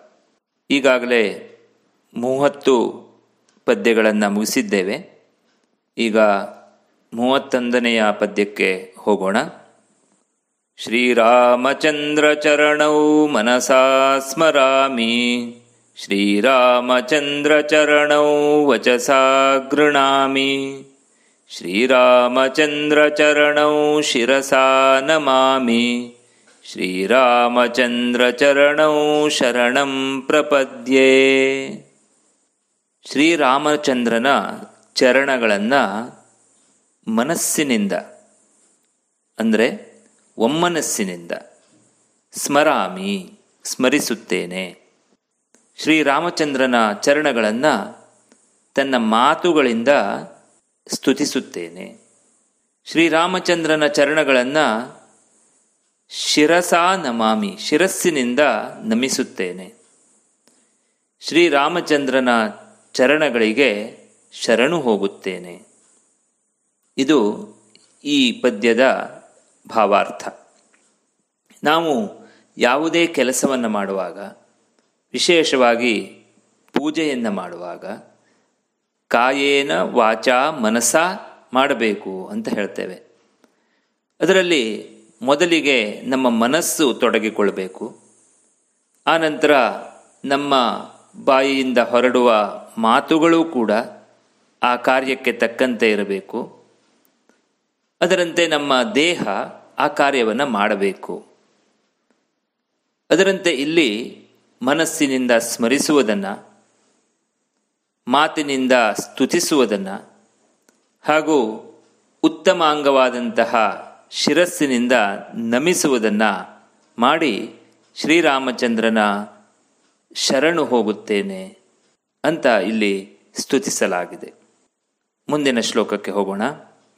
ಮಾತಾ ರಾಮೋ ಮತ್ಪಿತಾ ರಾಮಚಂದ್ರ ಸ್ವಾಮೀ ರಾಮೋ ಮತ್ಸಖಾ ರಾಮಚಂದ್ರ ಸರ್ವಸ್ವಂ ಮೇ ರಾಮಚಂದ್ರೋ ದಯಾಲುರ್ನಾನ್ಯಂಜಾನೆ ನೈವ ಜಾನೆ ನ ಜಾನೆ ಮಾತಾ ರಾಮ ನನ್ನ ತಾಯಿ ರಾಮ ಮತ್ಪಿತಾ ರಾಮಚಂದ್ರ ನನ್ನ ತಂದೆಯೂ ಶ್ರೀರಾಮಚಂದ್ರ ಸ್ವಾಮೀ ರಾಮ. ನನ್ನ ಸ್ವಾಮಿ ಪ್ರಭು, ಒಡೆಯ, ಅವನೂ ರಾಮಚಂದ್ರನೇ. ಮತ್ಸಖಾ ರಾಮಚಂದ್ರ. ಸಖ ಅಂತಂದರೆ ಗೆಳೆಯ. ನನ್ನ ಗೆಳೆಯನೂ ರಾಮಚಂದ್ರನೇ. ಹೀಗೆ ನನ್ನ ಎಲ್ಲ ಸಂಬಂಧಿಗಳು, ನನ್ನ ಎಲ್ಲ ಮಿತ್ರರು, ಇವರೆಲ್ಲ ಶ್ರೀರಾಮಚಂದ್ರನೇ. ಹಾಗಾಗಿ ಶ್ರೀರಾಮಚಂದ್ರನೇ ನನಗೆ ಸರ್ವಸ್ವ. ನಾನು ಮತ್ತಾರನ್ನು ತಿಳಿದಿಲ್ಲ? ತಿಳಿದೇ ಇಲ್ಲ ಅಂತ ಇಲ್ಲಿ ಭಕ್ತ ರಾಮಚಂದ್ರನನ್ನು ಸ್ತುತಿಸ್ತಾನೆ. ತಂದೆ ತಾಯಿಯರ ಕರ್ತವ್ಯ ನಮ್ಮ ಪಾಲನೆಯನ್ನು ಮಾಡುವುದು, ಪೋಷಣೆಯನ್ನು ಮಾಡುವುದು, ನಮ್ಮನ್ನು ಬೆಳೆಸುವುದು. ರಾಮಚಂದ್ರನಿಗೆ ಶರಣು ಹೋದರೆ ಇವೆಲ್ಲವನ್ನು ಶ್ರೀರಾಮಚಂದ್ರ ತನ್ನ ಕೃಪಾ ವರ್ಷಣದಿಂದಲೇ ಮಾಡ್ತಾನೆ. ಹಾಗಾಗಿ ಅವನೇ ತಂದೆ, ತಾಯಿ ಅಂತ ಇಲ್ಲಿ ಭಕ್ತ ಹೇಳ್ತಾ ಇದ್ದಾನೆ. ಜೀವನದಲ್ಲಿ ಏನನ್ನ ಮಾಡಬೇಕು ಎನ್ನುವ ಆದೇಶವನ್ನು, ನಿರ್ದೇಶವನ್ನು ಕೂಡ ಶ್ರೀರಾಮಚಂದ್ರನೇ ನೀಡ್ತಾನೆ. ಹಾಗಾಗಿ ಅವನೇ ಸ್ವಾಮಿ. ಮಿತ್ರ ಸಂಹಿತವಾದಂತಹ ಎಷ್ಟೋ ಉಪದೇಶಗಳನ್ನು ತನ್ನ ಜೀವನದ ಮೂಲಕವಾಗಿ ಕೊಟ್ಟಂತಹ ಶ್ರೀರಾಮಚಂದ್ರ ಯಾವಾಗಲೂ ಗೆಳೆಯನಂತೆ ನಮ್ಮ ಜೊತೆಗೇ ಇರ್ತಾನೆ. ಯಾರು ಶ್ರೀರಾಮಚಂದ್ರನನ್ನ ತನ್ನ ಸರ್ವಸ್ವ ಅಂತ ತಿಳಿದುಕೊಂಡಿರ್ತಾರೋ ಅವರಿಗೆ ಇವರೆಲ್ಲರೂ ಶ್ರೀರಾಮಚಂದ್ರನೇ ಆಗಿರ್ತಾನೆ ಅನ್ನುವುದನ್ನು ನಾವು ಈ ಪದ್ಯದಿಂದ ತಿಳಿದುಕೊಳ್ಳಬಹುದು. ದಕ್ಷಿಣೇ ಲಕ್ಷ್ಮಣೋ ಯಸ್ಯ ವಾಮೇ ತು ಜನಕಾತ್ಮಜ ಪುರತೋ ಮಾರುತಿರ್ಯಸ್ಯ ತಂ ವಂದೇ ರಘುನಂದನಂ. ಈ ಚಿತ್ರವನ್ನ ನಾವು ಅನೇಕ ಕಡೆ ನೋಡಿರುತ್ತೇವೆ. ಶ್ರೀರಾಮ, ಲಕ್ಷ್ಮಣ, ಸೀತೆ ಹಾಗೂ ಮಾರುತಿ. ಈ ನಾಲ್ವರು ಒಂದು ಕಡೆ ಇರುವಂತಹ ಚಿತ್ರ. ಅವರು ಹೇಗೆ ಇದ್ದಾರೆ ಅಂತಂದರೆ, ಮಧ್ಯೆ ಶ್ರೀರಾಮಚಂದ್ರ ನಿಂತಿದ್ದಾನೆ. ಅವನ ಬಲಪಾರ್ಶ್ವದಲ್ಲಿ, ದಕ್ಷಿಣೆ ಅಂತಂದರೆ ಬಲಪಾರ್ಶ್ವ. ಅಲ್ಲಿ ಲಕ್ಷ್ಮಣ ನಿಂತಿದ್ದಾನೆ. ಎಡಗಡೆಯಲ್ಲಿ ಜನಕಾತ್ಮಜೆಯಾದಂತಹ ಸೀತೆ ನಿಂತಿದ್ದಾಳೆ. ಇವರೆಲ್ಲರ ಮುಂದೆ, ಮುಖ್ಯವಾಗಿ ಶ್ರೀರಾಮನ ಮುಂದೆ ಕರಜೋಡಿಸಿಕೊಂಡು ಮಾರುತಿ ನಿಂತಿದ್ದಾನೆ. ಇಂತಹ ರಘುನಂದನನನ್ನ ರಾಘವನನ್ನ, ಶ್ರೀರಾಮನನ್ನ ವಂದಿಸುತ್ತೇನೆ ಎನ್ನುವುದು ಈ ಒಂದು ಪದ್ಯದ ತಾತ್ಪರ್ಯ.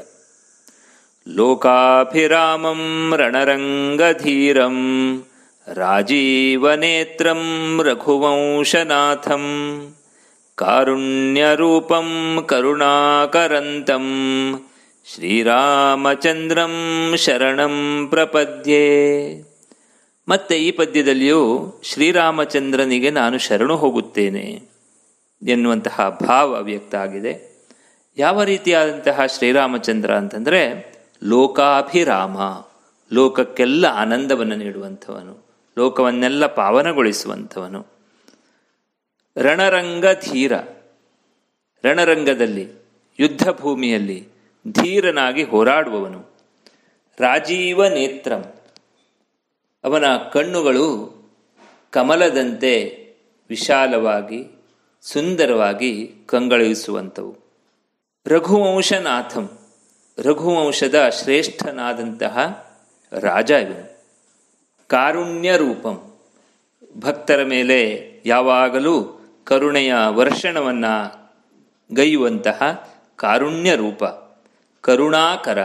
ಆ ಕರುಣೆಯ ಆಕರ ಇವನು. ಅಂತಹ ಶ್ರೀರಾಮಚಂದ್ರನನ್ನು ಶರಣು ಹೋಗ್ತೇನೆ ಅಂತ ಇಲ್ಲಿ ಹೇಳಲಾಗಿದೆ. ಮುಂದಿನ ಶ್ಲೋಕ ಶ್ರೀರಾಮನ ದಾಸನಾದಂತಹ ಮಾರುತಿಗೆ ಸಂಬಂಧಿಸಿದ್ದು, ಮನೋಜವಂ ಮಾರುತತುಲ್ಯ ವೇಗಂ ಜಿತೇಂದ್ರಿಯಂ ಬುದ್ಧಿಮತಾಂ ವರಿಷ್ಠಂ ವಾತಾತ್ಮಜಂ ವಾನರಯೂಥ ಮುಖ್ಯಂ ಶ್ರೀರಾಮದೂತಂ ಶರಣಂ ಪ್ರಪದ್ಯೆ. ಮನೋಜವಂ, ಮಾರುತಿ, ಭಾರತದ ತುತ್ತ ತುದಿಯಿಂದ ಲಂಕೆಗೆ ಹಾರಿದ್ದನ್ನ ನಾವೆಲ್ಲ ಕೇಳಿದ್ದೇವೆ. ಅವನು ಹೇಗೆ ಹೋದ ಅಂತಂದರೆ, ಗಾಳಿಯ ವೇಗದಲ್ಲಿ ಹೋದ ಅಂತಲೂ ಹೇಳ್ತೇವೆ. ಅದಕ್ಕಿಂತ ವೇಗವಾಗಿ ಮನೋಜವಂ ಅಂತ ಇಲ್ಲಿ ವರ್ಣಿಸ್ತಾರೆ. ನಮ್ಮ ಮನಸ್ಸು ತುಂಬ ವೇಗವಾಗಿ ಒಂದು ಕಡೆಯಿಂದ ಇನ್ನೊಂದು ಕಡೆಗೆ ಹೋಗ್ತದೆ. ಅದು ನಮ್ಮ ಚಾಂಚಲ್ಯಕ್ಕೆ ಪ್ರತೀಕ. ಅಂದರೆ ಒಂದು ಕ್ಷಣದಲ್ಲಿ ನಾವು ಇಲ್ಲಿದ್ದವರು ಯಾವುದೋ ಬೇರೊಂದು ಪ್ರದೇಶವನ್ನು ಮುಟ್ಟುಬಿಟ್ಟಿರ್ತೇವೆ, ನಮ್ಮ ಮನಸ್ಸಿನಿಂದ. ಅಷ್ಟು ವೇಗವಾಗಿ ಮನಸ್ಸು ಒಂದು ಕಡೆಯಿಂದ ಇನ್ನೊಂದು ಕಡೆಗೆ ಚಲಿಸಬಲ್ಲದು. ಗಾಳಿಯೇ ಆಗಲಿ, ತರಂಗಗಳೇ ಆಗಲಿ, ಶಬ್ದವೇ ಆಗಲಿ, ಅಥವಾ ಬೆಳಕೇ ಆಗಲಿ ಅಷ್ಟೊಂದು ವೇಗವಾಗಿ ಹೋಗಲಿಕ್ಕೆ ಸಾಧ್ಯ ಇಲ್ಲ. ಹಾಗಾಗಿ ಮನಸ್ಸು ಎಷ್ಟು ವೇಗವಾಗಿ ಒಂದು ಕಡೆಯಿಂದ ಇನ್ನೊಂದು ಕಡೆಗೆ ಹೋಗುತ್ತದೋ ಅಷ್ಟೇ ವೇಗವಾಗಿ ಮಾರುತಿ ಕೂಡ ಹೋಗಬಲ್ಲ ಅನ್ನುವುದನ್ನು ಅವನು ತನ್ನ ಕಾರ್ಯದಿಂದಲೇ ಸಾಧಿಸಿ ತೋರಿಸಿದ್ದಾನೆ. ಹಾಗಾಗಿ ಮನೋಜವಂ, ಮನಸ್ಸಿನ ವೇಗದಷ್ಟೇ ವೇಗವನ್ನು ಹೊಂದಿರುವಂಥವನು. ಮಾರುತ ತುಲ್ಯ ವೇಗಂ. ಇನ್ನೊಂದು ಕಡೆ ಮಾರುತ ಅಂದರೆ ಗಾಳಿ, ವಾಯು. ಅದರಷ್ಟು ವೇಗವನ್ನು ಹೊಂದಿರುವಂಥವನು. ಜಿತೇಂದ್ರಿಯಂ, ಇಂದ್ರಿಯಗಳನ್ನು ಗೆದ್ದಂಥವನು. ಇಂದ್ರಿಯಗಳನ್ನು ಗೆಲ್ಲುವುದು ತುಂಬ ಕಷ್ಟದ ಮಾತು. ಈ ಇಂದ್ರಿಯಗಳು ಯಾವಾಗಲೂ ಅನೇಕ ಆಕರ್ಷಣೆಗಳಿಗೆ ಒಳಗಾಗಿ ನಮ್ಮ ಮನಸ್ಸನ್ನು ಕೂಡ ಆ ಕಡೆ ಎಳೆದುಕೊಂಡು ಹೋಗ್ತವೆ. ಭಗವದ್ಗೀತೆಯಲ್ಲಿಯೂ ಈ ಇಂದ್ರಿಯಗಳ ವ್ಯಾಪಾರ ಎಷ್ಟು ಅಪಾಯಕಾರಿಯಾದದ್ದು ಅನ್ನುವುದನ್ನು ಕೃಷ್ಣ ತುಂಬ ಸುಂದರವಾಗಿ ವರ್ಣಿಸಿದ್ದಾನೆ. ಈ ಇಂದ್ರಿಯಗಳನ್ನು ಗೆದ್ದವನು ನಿಜವಾಗಿ ಯೋಗಿ. ಅವನು ಜಗತ್ತನ್ನೇ ಗೆಲ್ಲಬಲ್ಲ. ಮಾರುತಿ ಇಂದ್ರಿಯಗಳನ್ನು ಗೆದ್ದವನು. ನಮ್ಮ ಜ್ಞಾನೇಂದ್ರಿಯಗಳು. ಕಣ್ಣು, ಕಿವಿ, ಮೂಗು, ನಾಲಿಗೆ ಮತ್ತು ಚರ್ಮ. ಯಾವಾಗಲೂ ಆಮಿಷಗಳಿಗೆ ಒಳಗಾಗುತ್ತವೆ. ಯಾವುದೇ ಆಮಿಷಕ್ಕೆ ಒಳಗಾಗದೆ ಶ್ರೀರಾಮಚಂದ್ರನ ಸೇವೆಯೊಂದೇ ತನ್ನ ಬದುಕಿನ ಧ್ಯೇಯ ಎಂದು ಬದುಕಿದವನು ಮಾರುತಿ. ಹಾಗಾಗಿ ಅವನು ಜಿತೇಂದ್ರಿಯ. ಬುದ್ಧಿಮತಾಂ ವರಿಷ್ಠಂ. ಬುದ್ಧಿವಂತರಲ್ಲೇ ಇವನು ವರಿಷ್ಠ, ಗರಿಷ್ಠ, ಶ್ರೇಷ್ಠ. ಇದನ್ನು ಶ್ರೀರಾಮಚಂದ್ರ ಕೂಡ ತಿಳಿದಿದ್ದ. ಹಾಗಾಗಿಯೇ ಸೀತಾನ್ವೇಷಣೆಗೆ ಹೊರಟಾಗ ಮಾರುತಿಯ ಕೈಯಲ್ಲಿ ತನ್ನ ಮುದ್ರೆಯ ಉಂಗುರವನ್ನು ನೀಡ್ತಾನೆ. ಯಾರ ಕೈಯಲ್ಲೂ ಅವನು ನೀಡಲಿಲ್ಲ. ಯಾಕೆಂದರೆ ಕೆಲಸವನ್ನು ಸಾಧಿಸಬಲ್ಲಂತಹ ಶಕ್ತಿ, ಯುಕ್ತಿ, ಭಕ್ತಿ ಇದು ಮೂರು ಮಾರುತಿಯಲ್ಲಿ ಇತ್ತು ಶ್ರೀರಾಮಚಂದ್ರನಿಗೂ ತಿಳಿದಿತ್ತು. ಹಾಗಾಗಿ ಅವನ ಕೈಯಲ್ಲಿ ಉಂಗುರವನ್ನು ಇಡ್ತಾನೆ. ಅವನೇ ಹೇಳ್ತಾನೆ ಕೂಡ, ಮಾರುತಿಗೆ, ನೀನು ಬುದ್ಧಿವಂತರಲ್ಲಿಯೇ ಶ್ರೇಷ್ಠ ಅಂತ. ವಾತಾತ್ಮಜಂ, ವಾಯುವಿನ ಮಗ, ವಾಯುವಿನ ಅಂಶದಿಂದ ಹುಟ್ಟಿದಂಥವನು. ವಾನರ ಯೂಥ ಮುಖ್ಯಂ.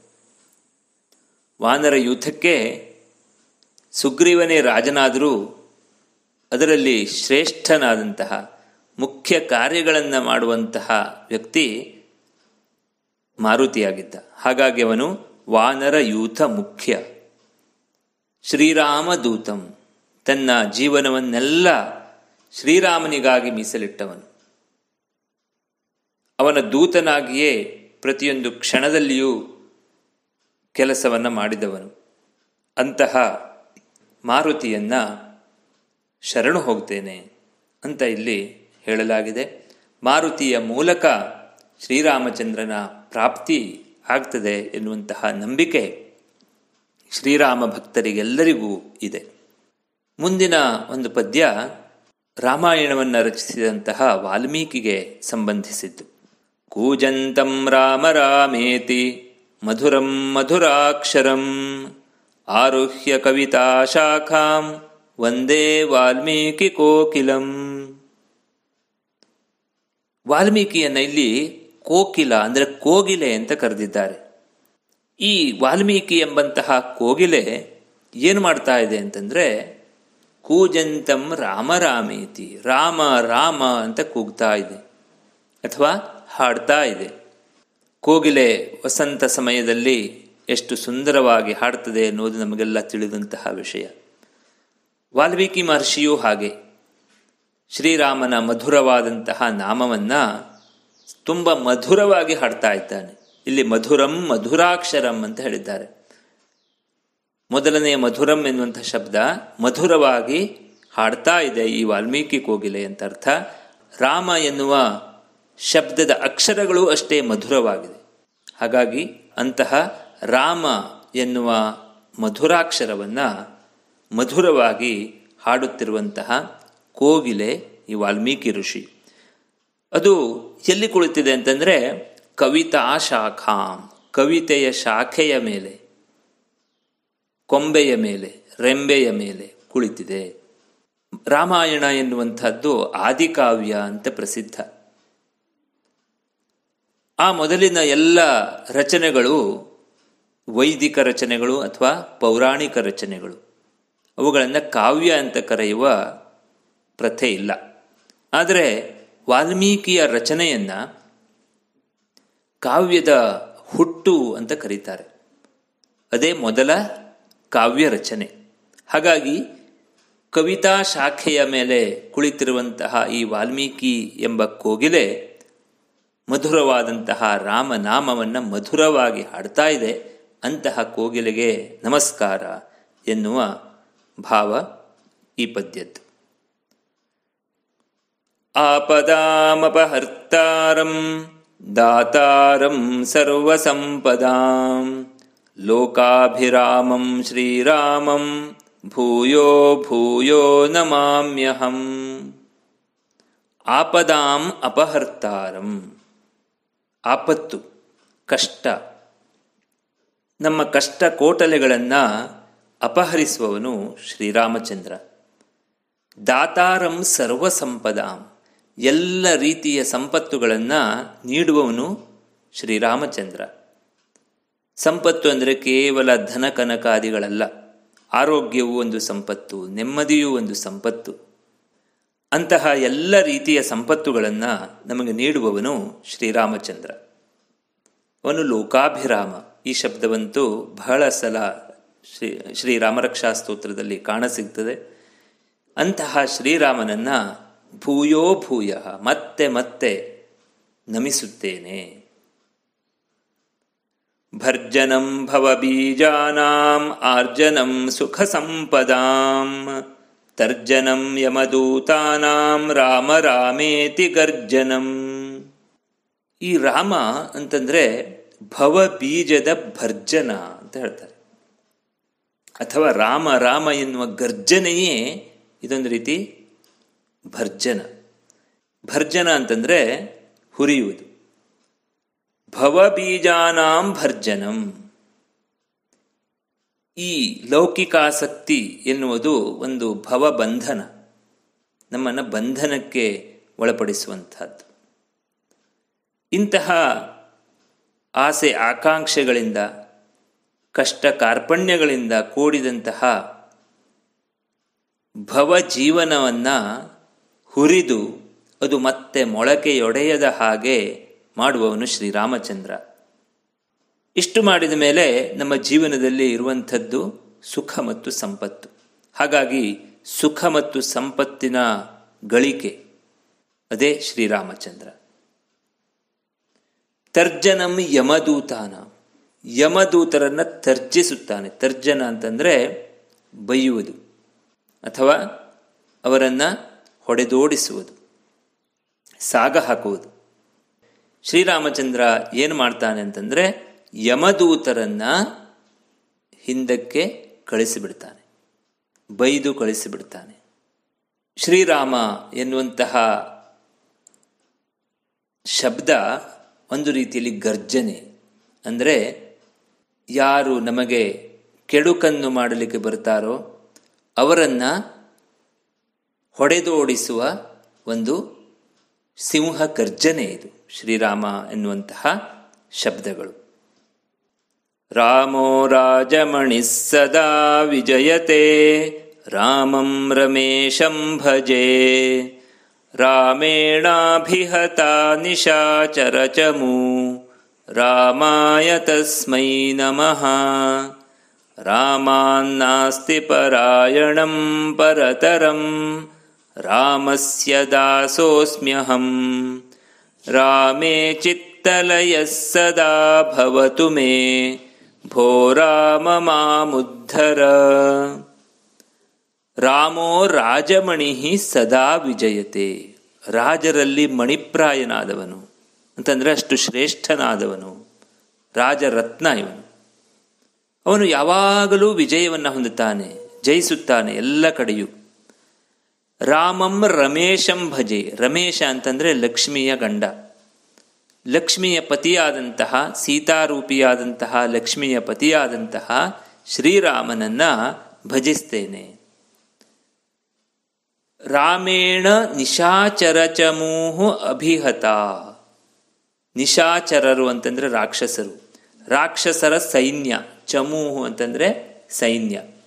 ರಾಕ್ಷಸರ ಸೈನ್ಯ ಶ್ರೀರಾಮಚಂದ್ರನಿಂದ ಅಭಿಹತ ಅಭಿಹತ ಅಂತಂದ್ರೆ ಕೊಲ್ಲಲ್ಪಟ್ಟಿತು, ನಾಶ ಮಾಡಲ್ಪಟ್ಟಿತು. ರಾಮಾಯ ತಸ್ಮೈ ನಮಃ, ಅಂತಹ ರಾಮನಿಗೆ ನಮಸ್ಕಾರ. ರಾಮಾನ್ ನಾಸ್ತಿ ಪರಾಯಣಂ, ಪರತರಂ. ರಾಮನಿಗಿಂತ ಶ್ರೇಷ್ಠವಾದಂತಹ ದಾರಿ ಇಲ್ಲ, ಮಾರ್ಗ ಇಲ್ಲ. ಯಾವುದಕ್ಕೆ? ಮೋಕ್ಷವನ್ನು ಪಡೆಯಲಿಕ್ಕೆ. ಹಾಗಾಗಿ ಶ್ರೀರಾಮಚಂದ್ರನೇ ಶ್ರೇಷ್ಠವಾದಂತಹ ಮಾರ್ಗ ನಮ್ಮ ಜೀವನದಲ್ಲಿ.